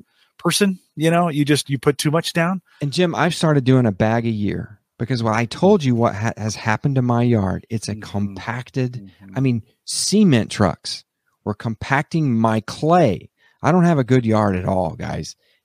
Compacted clay is awful. So I have gone up and down, back and forth with an aerator, and I will aerate the yard, and then I will throw in this humic D G to, to get it straight to the soil. Mm-hmm. And I'm actually using a different product now, and you can find this at that same store. If you go to your co-op and you just ask them, don't be afraid to ask them.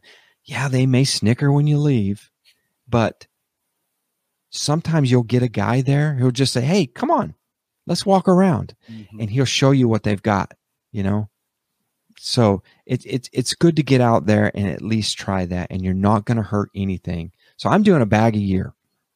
Now, the other thing is, is you're not going to see any results from this instantly. You're not going to see it in a month. You may not even see it in five months, six months, ten months. This is what they call a soil conditioner. And you can use that keyword as well, Jim, soil conditioner, to get down there. And a lot of the, the good ones are going to have the humic acid. Sea kelp is a good, uh, it's like vitamins. Sea kelp is a good vitamin for your yard, and a charcoal or something that they call biochar. Oh, I know what I was going to tell you about this humic D G is what they have done with it. This company called the Andersons, they've put it in a pellet or a prill that doesn't powder. Mm. So when you push it, it's not going to powder up. It's not going to cover your legs in black charcoal dust. ten years ago, when guys were, you know, on the forefront of this product, they were throwing it down in a powder form, and it was awful. And these guys have got it in a nice prill, and it just lays down. And when water hits it, it just breaks down into millions of little particles, and it soaks down into your grass. It's, it's really a good product. I believe in it, and I picked it. I don't think anybody on YouTube has taken the stance that I'm taking, where I tell folks to practice with mm-hmm. this. No, I like We're taking That's control of our time. yard. Let's yeah. practice with something that we will absolutely not hurt our yard. We will do benefits to our yard, right? Yeah. I need I need to have a YouTube channel. You do. You, you do. do. You definitely do. I, I do. Yes. That'd be so fun. Well, but, it, it, Dave, sometimes we just have that urge to do something. Like, I need to do something today to my yard. Right. This is a great product. You can do it anytime. Yeah. Doesn't matter when. If you just got that itch to throw something down, Absolutely. that's going to benefit your soil. It's a good way to do it. So that's practicing for fert. Now, the other thing that we get to do here, we get to go to Lowe's and we get to buy a couple of those awesome buckets that are blue. Or if you like Home Depot, you go and buy those awesome orange buckets. Always have a couple of those laying around, right? Always have those laying around. And it may sound anal, Jim, but we really need to measure this product out. We need to know how many actual pounds of the product we're putting into our spreader. Because when we get to the fertilizers and the high nitrogen starter fertilizers, and even more, when we get to seed, seed is expensive. If you're not measuring and putting it down correctly, you're not only putting down too much or too little, but you could be throwing away money by doing too much. You can actually put too much grass seed down in your yard if you're overseeing. It'll, it'll all grow, but when it comes springtime and it all pops back up, it can choke each other out. You don't want to put down too much. You don't want to put down too little. So we need to measure. And somewhere in this crazy pamphlet I've created, I've got a fourteen dollar scale that I found at Amazon. I think it's a fish scale. But the reason that I bought it is I can hold it up and I can measure the weight of my bucket. My I, I think I have the I think I, it's just a generic silver bucket. My generic bucket is one point seven four pounds. And when I weigh my bucket, I can tap a button that'll zero my scale. And then I can put scoops in there, and it it won't measure the bucket anymore, right? It starts at a negative one point seven four. So all you're measuring is the product. You're not measuring the bucket again. It just helps your brain, because your brain is running through all these numbers of pounds and square foot and what am I going to do and don't want to get this wrong. It just, it kind of helps you get through that part and get through it accurately.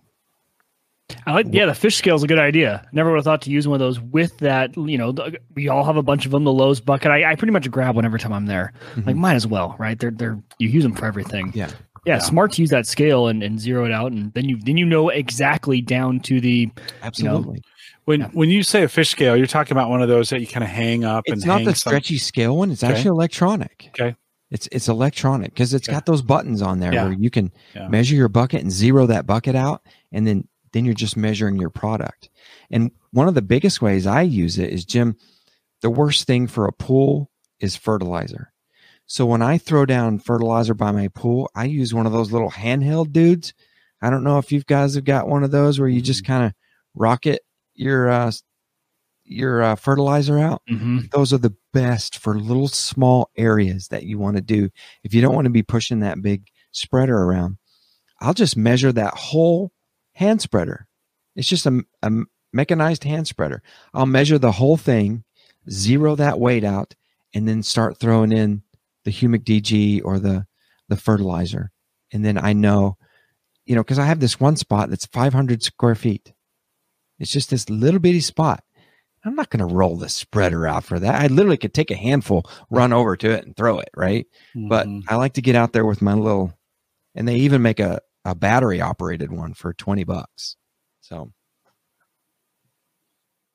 no, you got me, so, you've got me so excited to mow like uh, on uh probably tomorrow night. Actually, I need to do it tomorrow night and get out there and at least do one pass. Cause I'm like Jim, I've been busy and the grass has gotten really long. Cause that the, the fertilizer hit and everything is just, it's yeah. gotten tall. So get out there, probably do one pass tomorrow and then do a nice, the full mow on Saturday. I'm like you. Um, I do try and mow twice a week.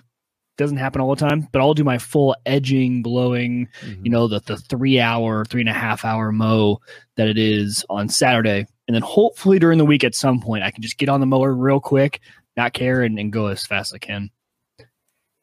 Dave, you know what I'm thinking we ought to do? Um, we ought to finish up some spring stuff. I kind of want to ask you, like, okay, from what you haven't covered, what are the final spring things? So be thinking about that as we think about that. Then we ought to have you back on. You know, as we, it's, you know, maybe uh, mid June. Yeah. We, and, we can do it again. Start thinking about like, okay, it's summer. What should I be doing yes. now in summer? Cause there's a, there's a whole bunch of different things we can kind of talk about it from that perspective. So when we think of spring, and we're kind of, for, for a lot of folks in the South, we're beyond spring. For us up here, we're still dealing with winter. Mm-hmm. Very true. Apparently, no, it's still spring, right? It's still spring. The grass is fine with it. Anything well, else you'd add well, to, right, to spring? Right now, everybody should have thrown out their pre-emergent. And mm-hmm. the pre-emergent is what it's going to do is when the when the ground temperature gets to fifty-five degrees for six days straight, the crabgrass seeds are going to wake up and start growing. And what the pre-emergent does, it it just lays there, creates a nice little barrier in your soil, and when the crabgrass starts growing, it just kills it right instantly. It doesn't stop it from growing. Those seeds are still there. It just prevents it from growing up into our yard. Okay, wait a minute. fifty-five degrees, six days straight. Does that mean I'm...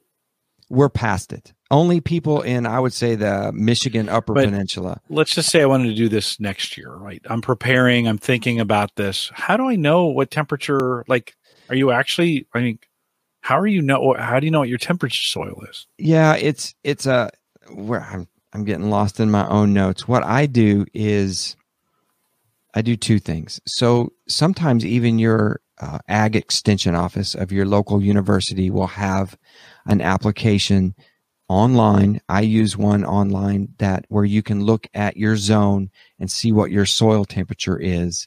And they take averages from different people around, um, around the area.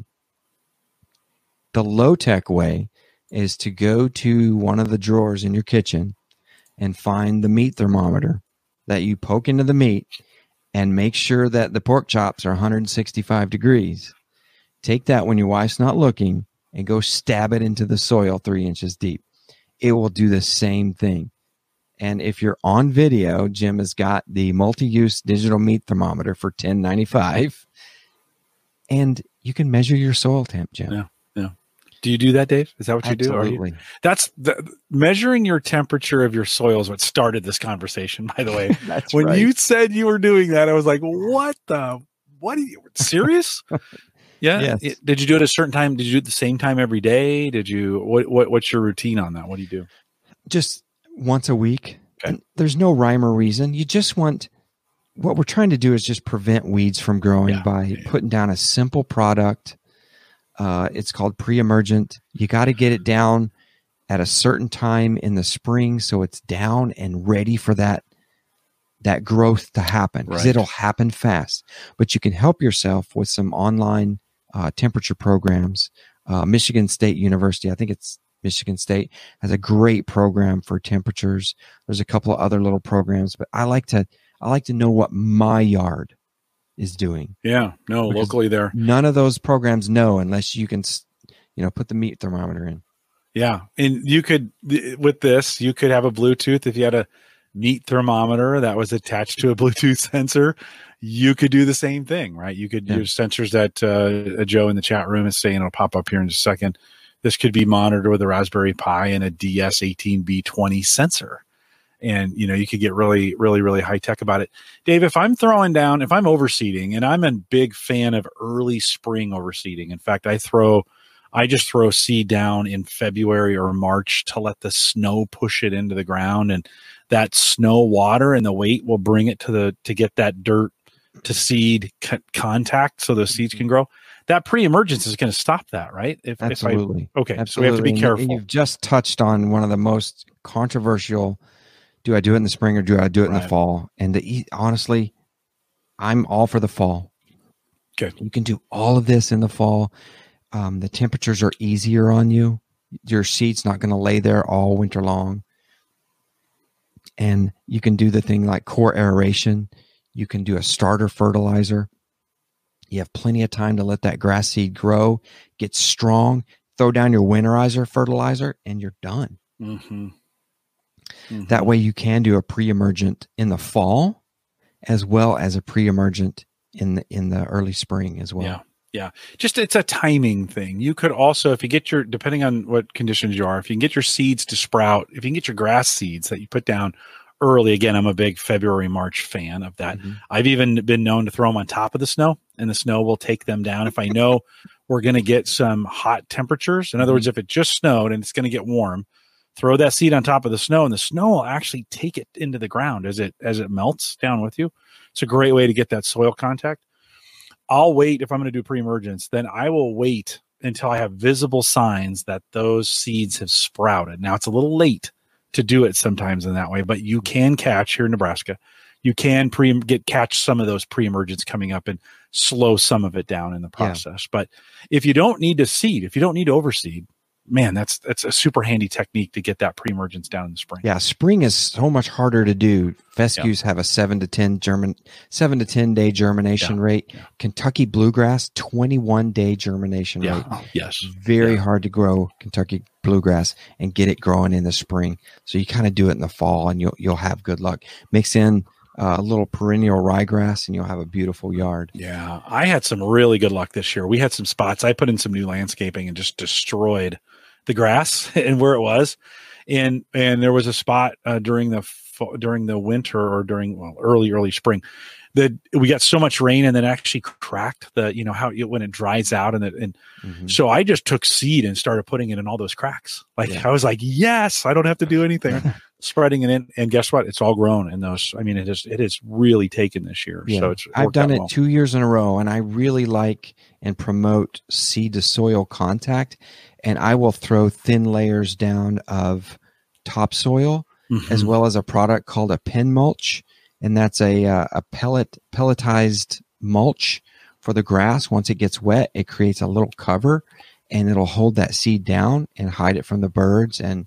Oh. Um, It's a really great, it's it's a lot of fun to do in the fall. Is yeah. And it, it all starts with that garage notebook and your OneNote. Right. You all plan it out and you, you know, I'm going to do this and this and this and this. And yeah. And um, but, the, dif- the difficulty of fall seed is leaves are your enemy mm-hmm. at times. And so if you spend all this time seeding and then you don't get your leaves up, that they, they will kill it every time. And so you just have to be vigilant about getting out there doing it. I'm, I'm not. So I kind of use the snow technique in the spring. That's what works for me. I think the key is finding what works for you. That garage notebook, those experiences, mm-hmm. trying some things out, right, um, is what works. Mike? Absolutely. And if uh, we go to our next topic and we push. Let's push the grass into growing, right? right. It's it's We've practiced, right? It's time yeah. to throw down some nitrogen. And I kind of want us to take our hats off to Milwaukee. We we drink a lot of Milwaukee beer. You, you've got a shandy. You know, that's that's Wisconsin beer right there. Right now, Milwaukee's finest fertilizer comes from the great citizens of Milwaukee in a product called Milorganite. This is a product you can get at Home Depot for about sixteen bucks a bag. And this is what's called a biosolid, fellas.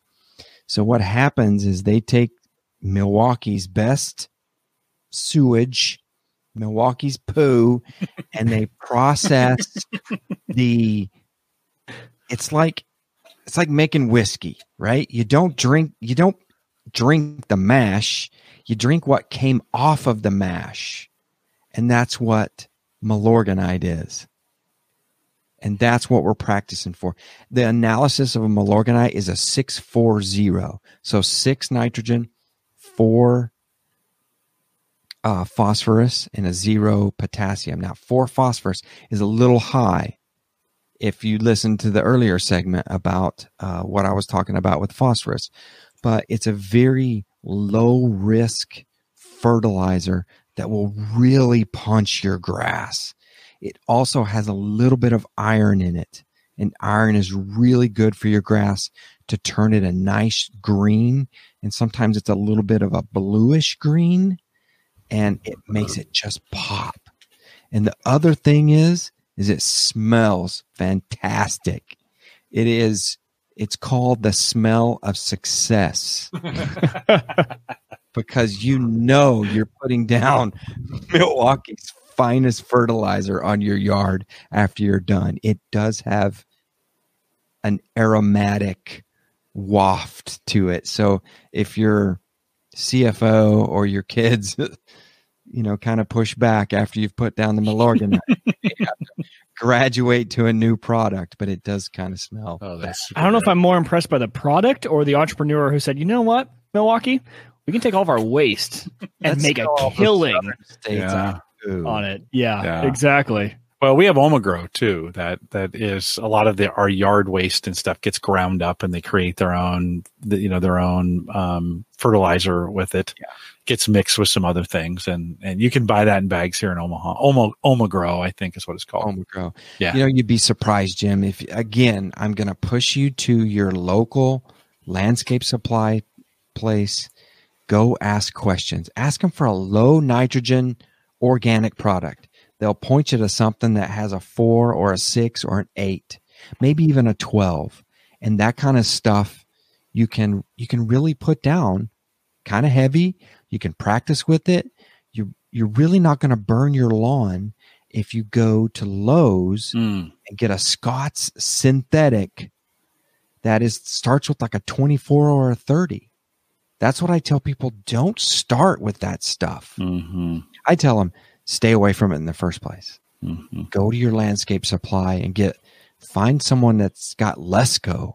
There's a brand called Lesco that's made by different companies um, all over the United States that they have some wonderful products. And you can even get organic products that have all of the humics in them. They have the charcoals in them, all different kinds of little grass vitamins and soil conditioners. You can really get some good stuff, and it's much cheaper than what you can do if you order stuff online, if you're listening to the YouTubers. Now, the YouTubers got some fine products that they sell, but this Milorganite right here, if I'll tell you this, Mike, if you guys are, if you're not ready to practice with that sixty-five dollar bag, you very well can get this thirteen dollar, this sixteen dollar bag and practice with it. Its coverage rate is not very big. It's a thirty-six pound bag. It covers twenty-five hundred square feet. So you still need to add that up and make sure that that's still a good plan for you and your your yard, because you're thinking, oh, sixteen bucks a bag. That's great. Well, when you get home, you may not be putting enough product down for your grass. But it'd be great for Mike, for you. You could buy a test bag, throw that in your, in the, actually in the area, you know, I think you have a sidewalk and then you've got that little strip of grass, right? Is, do you have, or does the sidewalk go all the way to the street? I can't remember in your. Uh, in sidewalk your goes all the way to the street. Oh, all the way to the street. Well, maybe you have a spot in your yard that's small, right? And yeah, you could try, like, this is, you can do this with any of the fertilizers. Try, buy some of that and try them in a small spot. And say, hey, how do how well are they working in my yard? Monitor them, right? Right. How yeah, well my side working? Yard. Yeah, yeah. No, it's a great, Dave. I love it. I, I you've brought you've brought this idea of practice in, and I never really thought of doing that as yeah. practicing. Mike, I've cut you off twice. Sorry. No, no, I, I hadn't thought of that either. But I just wanted to quickly add on to uh, Dave's point of using Google Maps real quick. So, of course, mm-hmm. as I started to like click around when I was when he was telling us about that, um, you can actually go to earth dot google dot com. And if you go there, you can, if you do the measure option, you can actually start doing, and it's called, you can also call it a project. So you do like yard measurement project. And I measured off front yard, backyard, side yard, and I click on those on the left and it just highlights that section of the yard. And you can actually start to do like segments and uh, save it as a project. So nice. I, I didn't know you could, uh, that little, there you go. I was on a journey there for about two minutes of trying to nice. See yeah. that. At. Yeah. So you could even yeah. get, you could go really deep into measuring, because what David said was like, oh, that's a good idea, is actually doing the, the segments to figure out, okay, measurement wise for thousand, um, thousand square feet to measure out stuff. Okay. So how, how close am I to that? How close is my front yard, my backyard, my side yard to being close to that? And man, uh, you put me down a rabbit hole, Dave. I, it can get, it can get crazy. I love and it. I'll just tell you this. Don't go to YouTube. Just don't go. You'll never come out. You'll never come out the same person ever again. Uh, I, I watch the Lawn Rebel. Uh, Connor Ward is is kind of my guy. He's just nuts. He's crazier than yeah. a rose lizard, and but I just kind of watch it for the train wreck. Like he just, but he's really good. He has great looking lawn, and there's some things I've kind of learned from him in that. Yeah. And no, you and can. So, I I, yeah. I threw them under the bus, but I no, you know in my they deserve it. In my diatribe here, I have listed some of the folks that I have learned from yeah. and what I've learned from them, and you kind of take a little from everyone. And you kind of have to remember, like I said earlier, they're all trying to sell something, whether it's yeah. themselves right. or some type of fertilizer. So you kind of have to take it with a grain of salt. Some are, I would say, kind of snake oil salesmen. So you got to be careful. But I haven't seen a product out there yet that has been bad, hmm. honestly.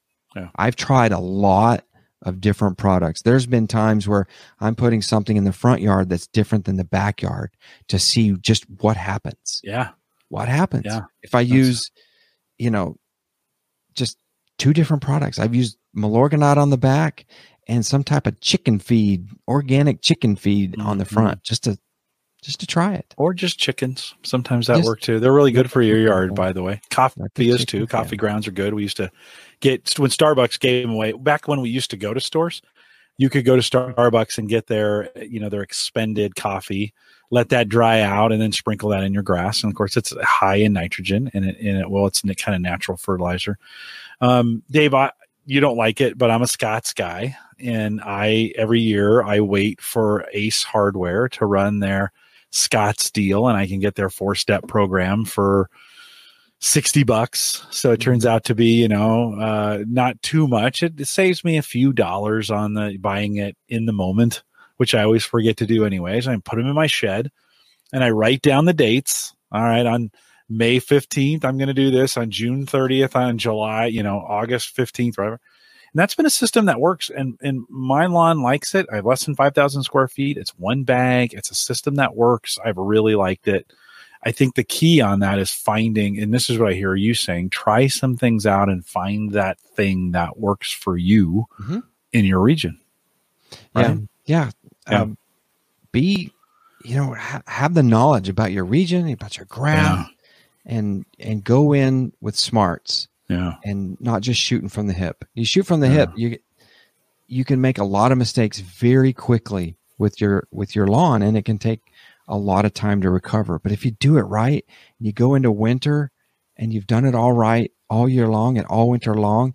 When you come back in the spring, you're going to have to mow three times a week because your grass yeah. is just going to be so happy and healthy. It's going to be growing like crazy. Yeah, and that's a good that's a good place to be for sure. All right, let's plan a late June, you think uh, mid to late June summer lawn. And what I want to hear from you is, okay, now we got through spring. What are we doing to protect the lawn in the summer? Because I think that's a completely different, I mean, some things are the same. Watering is more important. We're doing things to kind of protect it. We asked that question early on. Do, do I turn the water on to cool things down? How are our rain, how are the rain things working? Where are we at from a water standpoint? And maybe even some tech to kind of think through, how do I know how stressed my environment is? There are some drought condition websites that you can monitor that'll let you know just how bad is the drought in your area and and and what do you need to do. Can you, would you do that? If I, if I ask you to do that, would you come back? Yeah, and, uh, we might as well yeah. just Just keep it going, and we yeah. can kind of hit on what we've left off with here. Right. We can talk about um, fungicides. We can talk about grub control. We can talk about weed control, yeah. weed identification. Right. There's a lot. Right. There's a lot we got to do, fellas. Yeah, and somehow the weeds survive in the summer, and they, they like the grass is st- struggling, and the it. weeds are just like, this is the greatest thing ever, right? And you're like, I'm never watering this thing. Why don't the weeds go dormant? So I think there's some really great stuff to talk about, about summer conditions coming out of spring, going into summer. And because how you set up your, your lawn in the summer really dictates how well it's going to do the next year. And so if you can conquer summer and prep it for fall, man, going into the next spring, you are set. Mm-hmm. It takes you a whole nother year to do it. But the, those are kind of, kind of some key stuff. Mike, anything else? Any other questions? You've been, you've been, I've, I've watched you plotting and taking over the lawn world His while we've been doing bleeding. this. I have. I mean, it's just, it's one of those like fire hose of information. So trying, okay, what's my first step? But I like, Dave, how you kind of walked us through, hey, these are the steps you need to go through, and let's just tackle one at a time. Right. And uh, so watering is, is my first one really, and getting that under control. And then, and then looking at what can I do to add on to what uh, my, my fertilizer people are already doing to make it even better. Um, and then maybe even getting comfortable enough with the practice stuff you talked about to fully replace them if I get to that mm-hmm. point. Yeah. I'll start with a soil test and see what, see how healthy your soil is. It's yeah. very cheap. Maybe uh, for some folks, you know, if you are working from home, or not everybody got a chance to do that. There are still folks going into work who are who are being very productive and very busy. Dave, I've actually found I go out and see my lawn every day. It's been a great, it's it's the five minute weeding method. So I just yep. go out, not the five minute weed method, but weeding method. And I go out there and I just find two, two, you know, I grab, I had that weeder handy and I grab it on my way out. And if I see something, I they yeah. stick them. I don't, I have zero weeds right now uh, in my yard because every day I do, you know, That's maybe awesome. three or five minutes of, of taking those weeds out. They won't propagate. Now they're going to come back because dandelions are the most successful weed in evolutionary history, right? Um, they're going to come back, but doing them in little bits has really, really worked for me. Yeah. Right. That has been, yeah. Been kind do of it wild. Every day at four twenty. Yeah. Yep. Yeah. There, there we go. I, I was wondering how long it would take us to get a four twenty reference in on that as well. Okay. A couple reminders on the way out. One, if you want to support the show financially, you can find us on Patreon, the average guy dot t v slash Patreon. Jump in our Discord group, the average guy dot t v slash Discord. A lot of great barbecue conversation going on. Listen, nothing better than grilling meat, looking at a green, well-manicured, mowed yard, right? Yes, that is, God, there's just nothing better. You feel like a superstar right now. Uh, it may not, that may not hold over the summer. So make sure you're staying close to us here. We'll be all those announcements going there.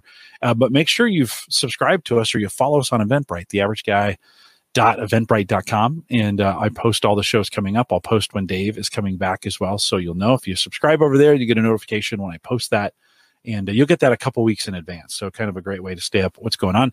the average guy dot t v platform, both web and media hosting, powered by Maple Grove Partners. Get secure, reliable, high-speed hosting from people that you know and you trust. Plans as little as ten dollars a month for pretty rockin' hosting. And we we appreciate Christian for sponsoring us. He's done that for ten years now. It's pretty crazy uh, that I've had my site on something of his for the last ten years. So pretty crazy. Don't forget to download the app as well. You're out mowing. It's a great way to stream the show when you're out mowing the yard. You can do it as a podcast too, but home gadget geeks dot com will get you there as well. We are live every Thursday, eight p.m. Central, nine Eastern, out here at the average guy dot t v slash live. Rich Hay is here next week. You know we're talking about Windows, Dave. You know, you know that's happening as we catch up with, with uh, Rich Hay. His life's changed a little bit, but he's still following all things Windows, and uh, we'll be excited to have him on the program as well. If you're listening live, we'll do a little bit of post show, so stay around for that. With that, we'll say goodbye.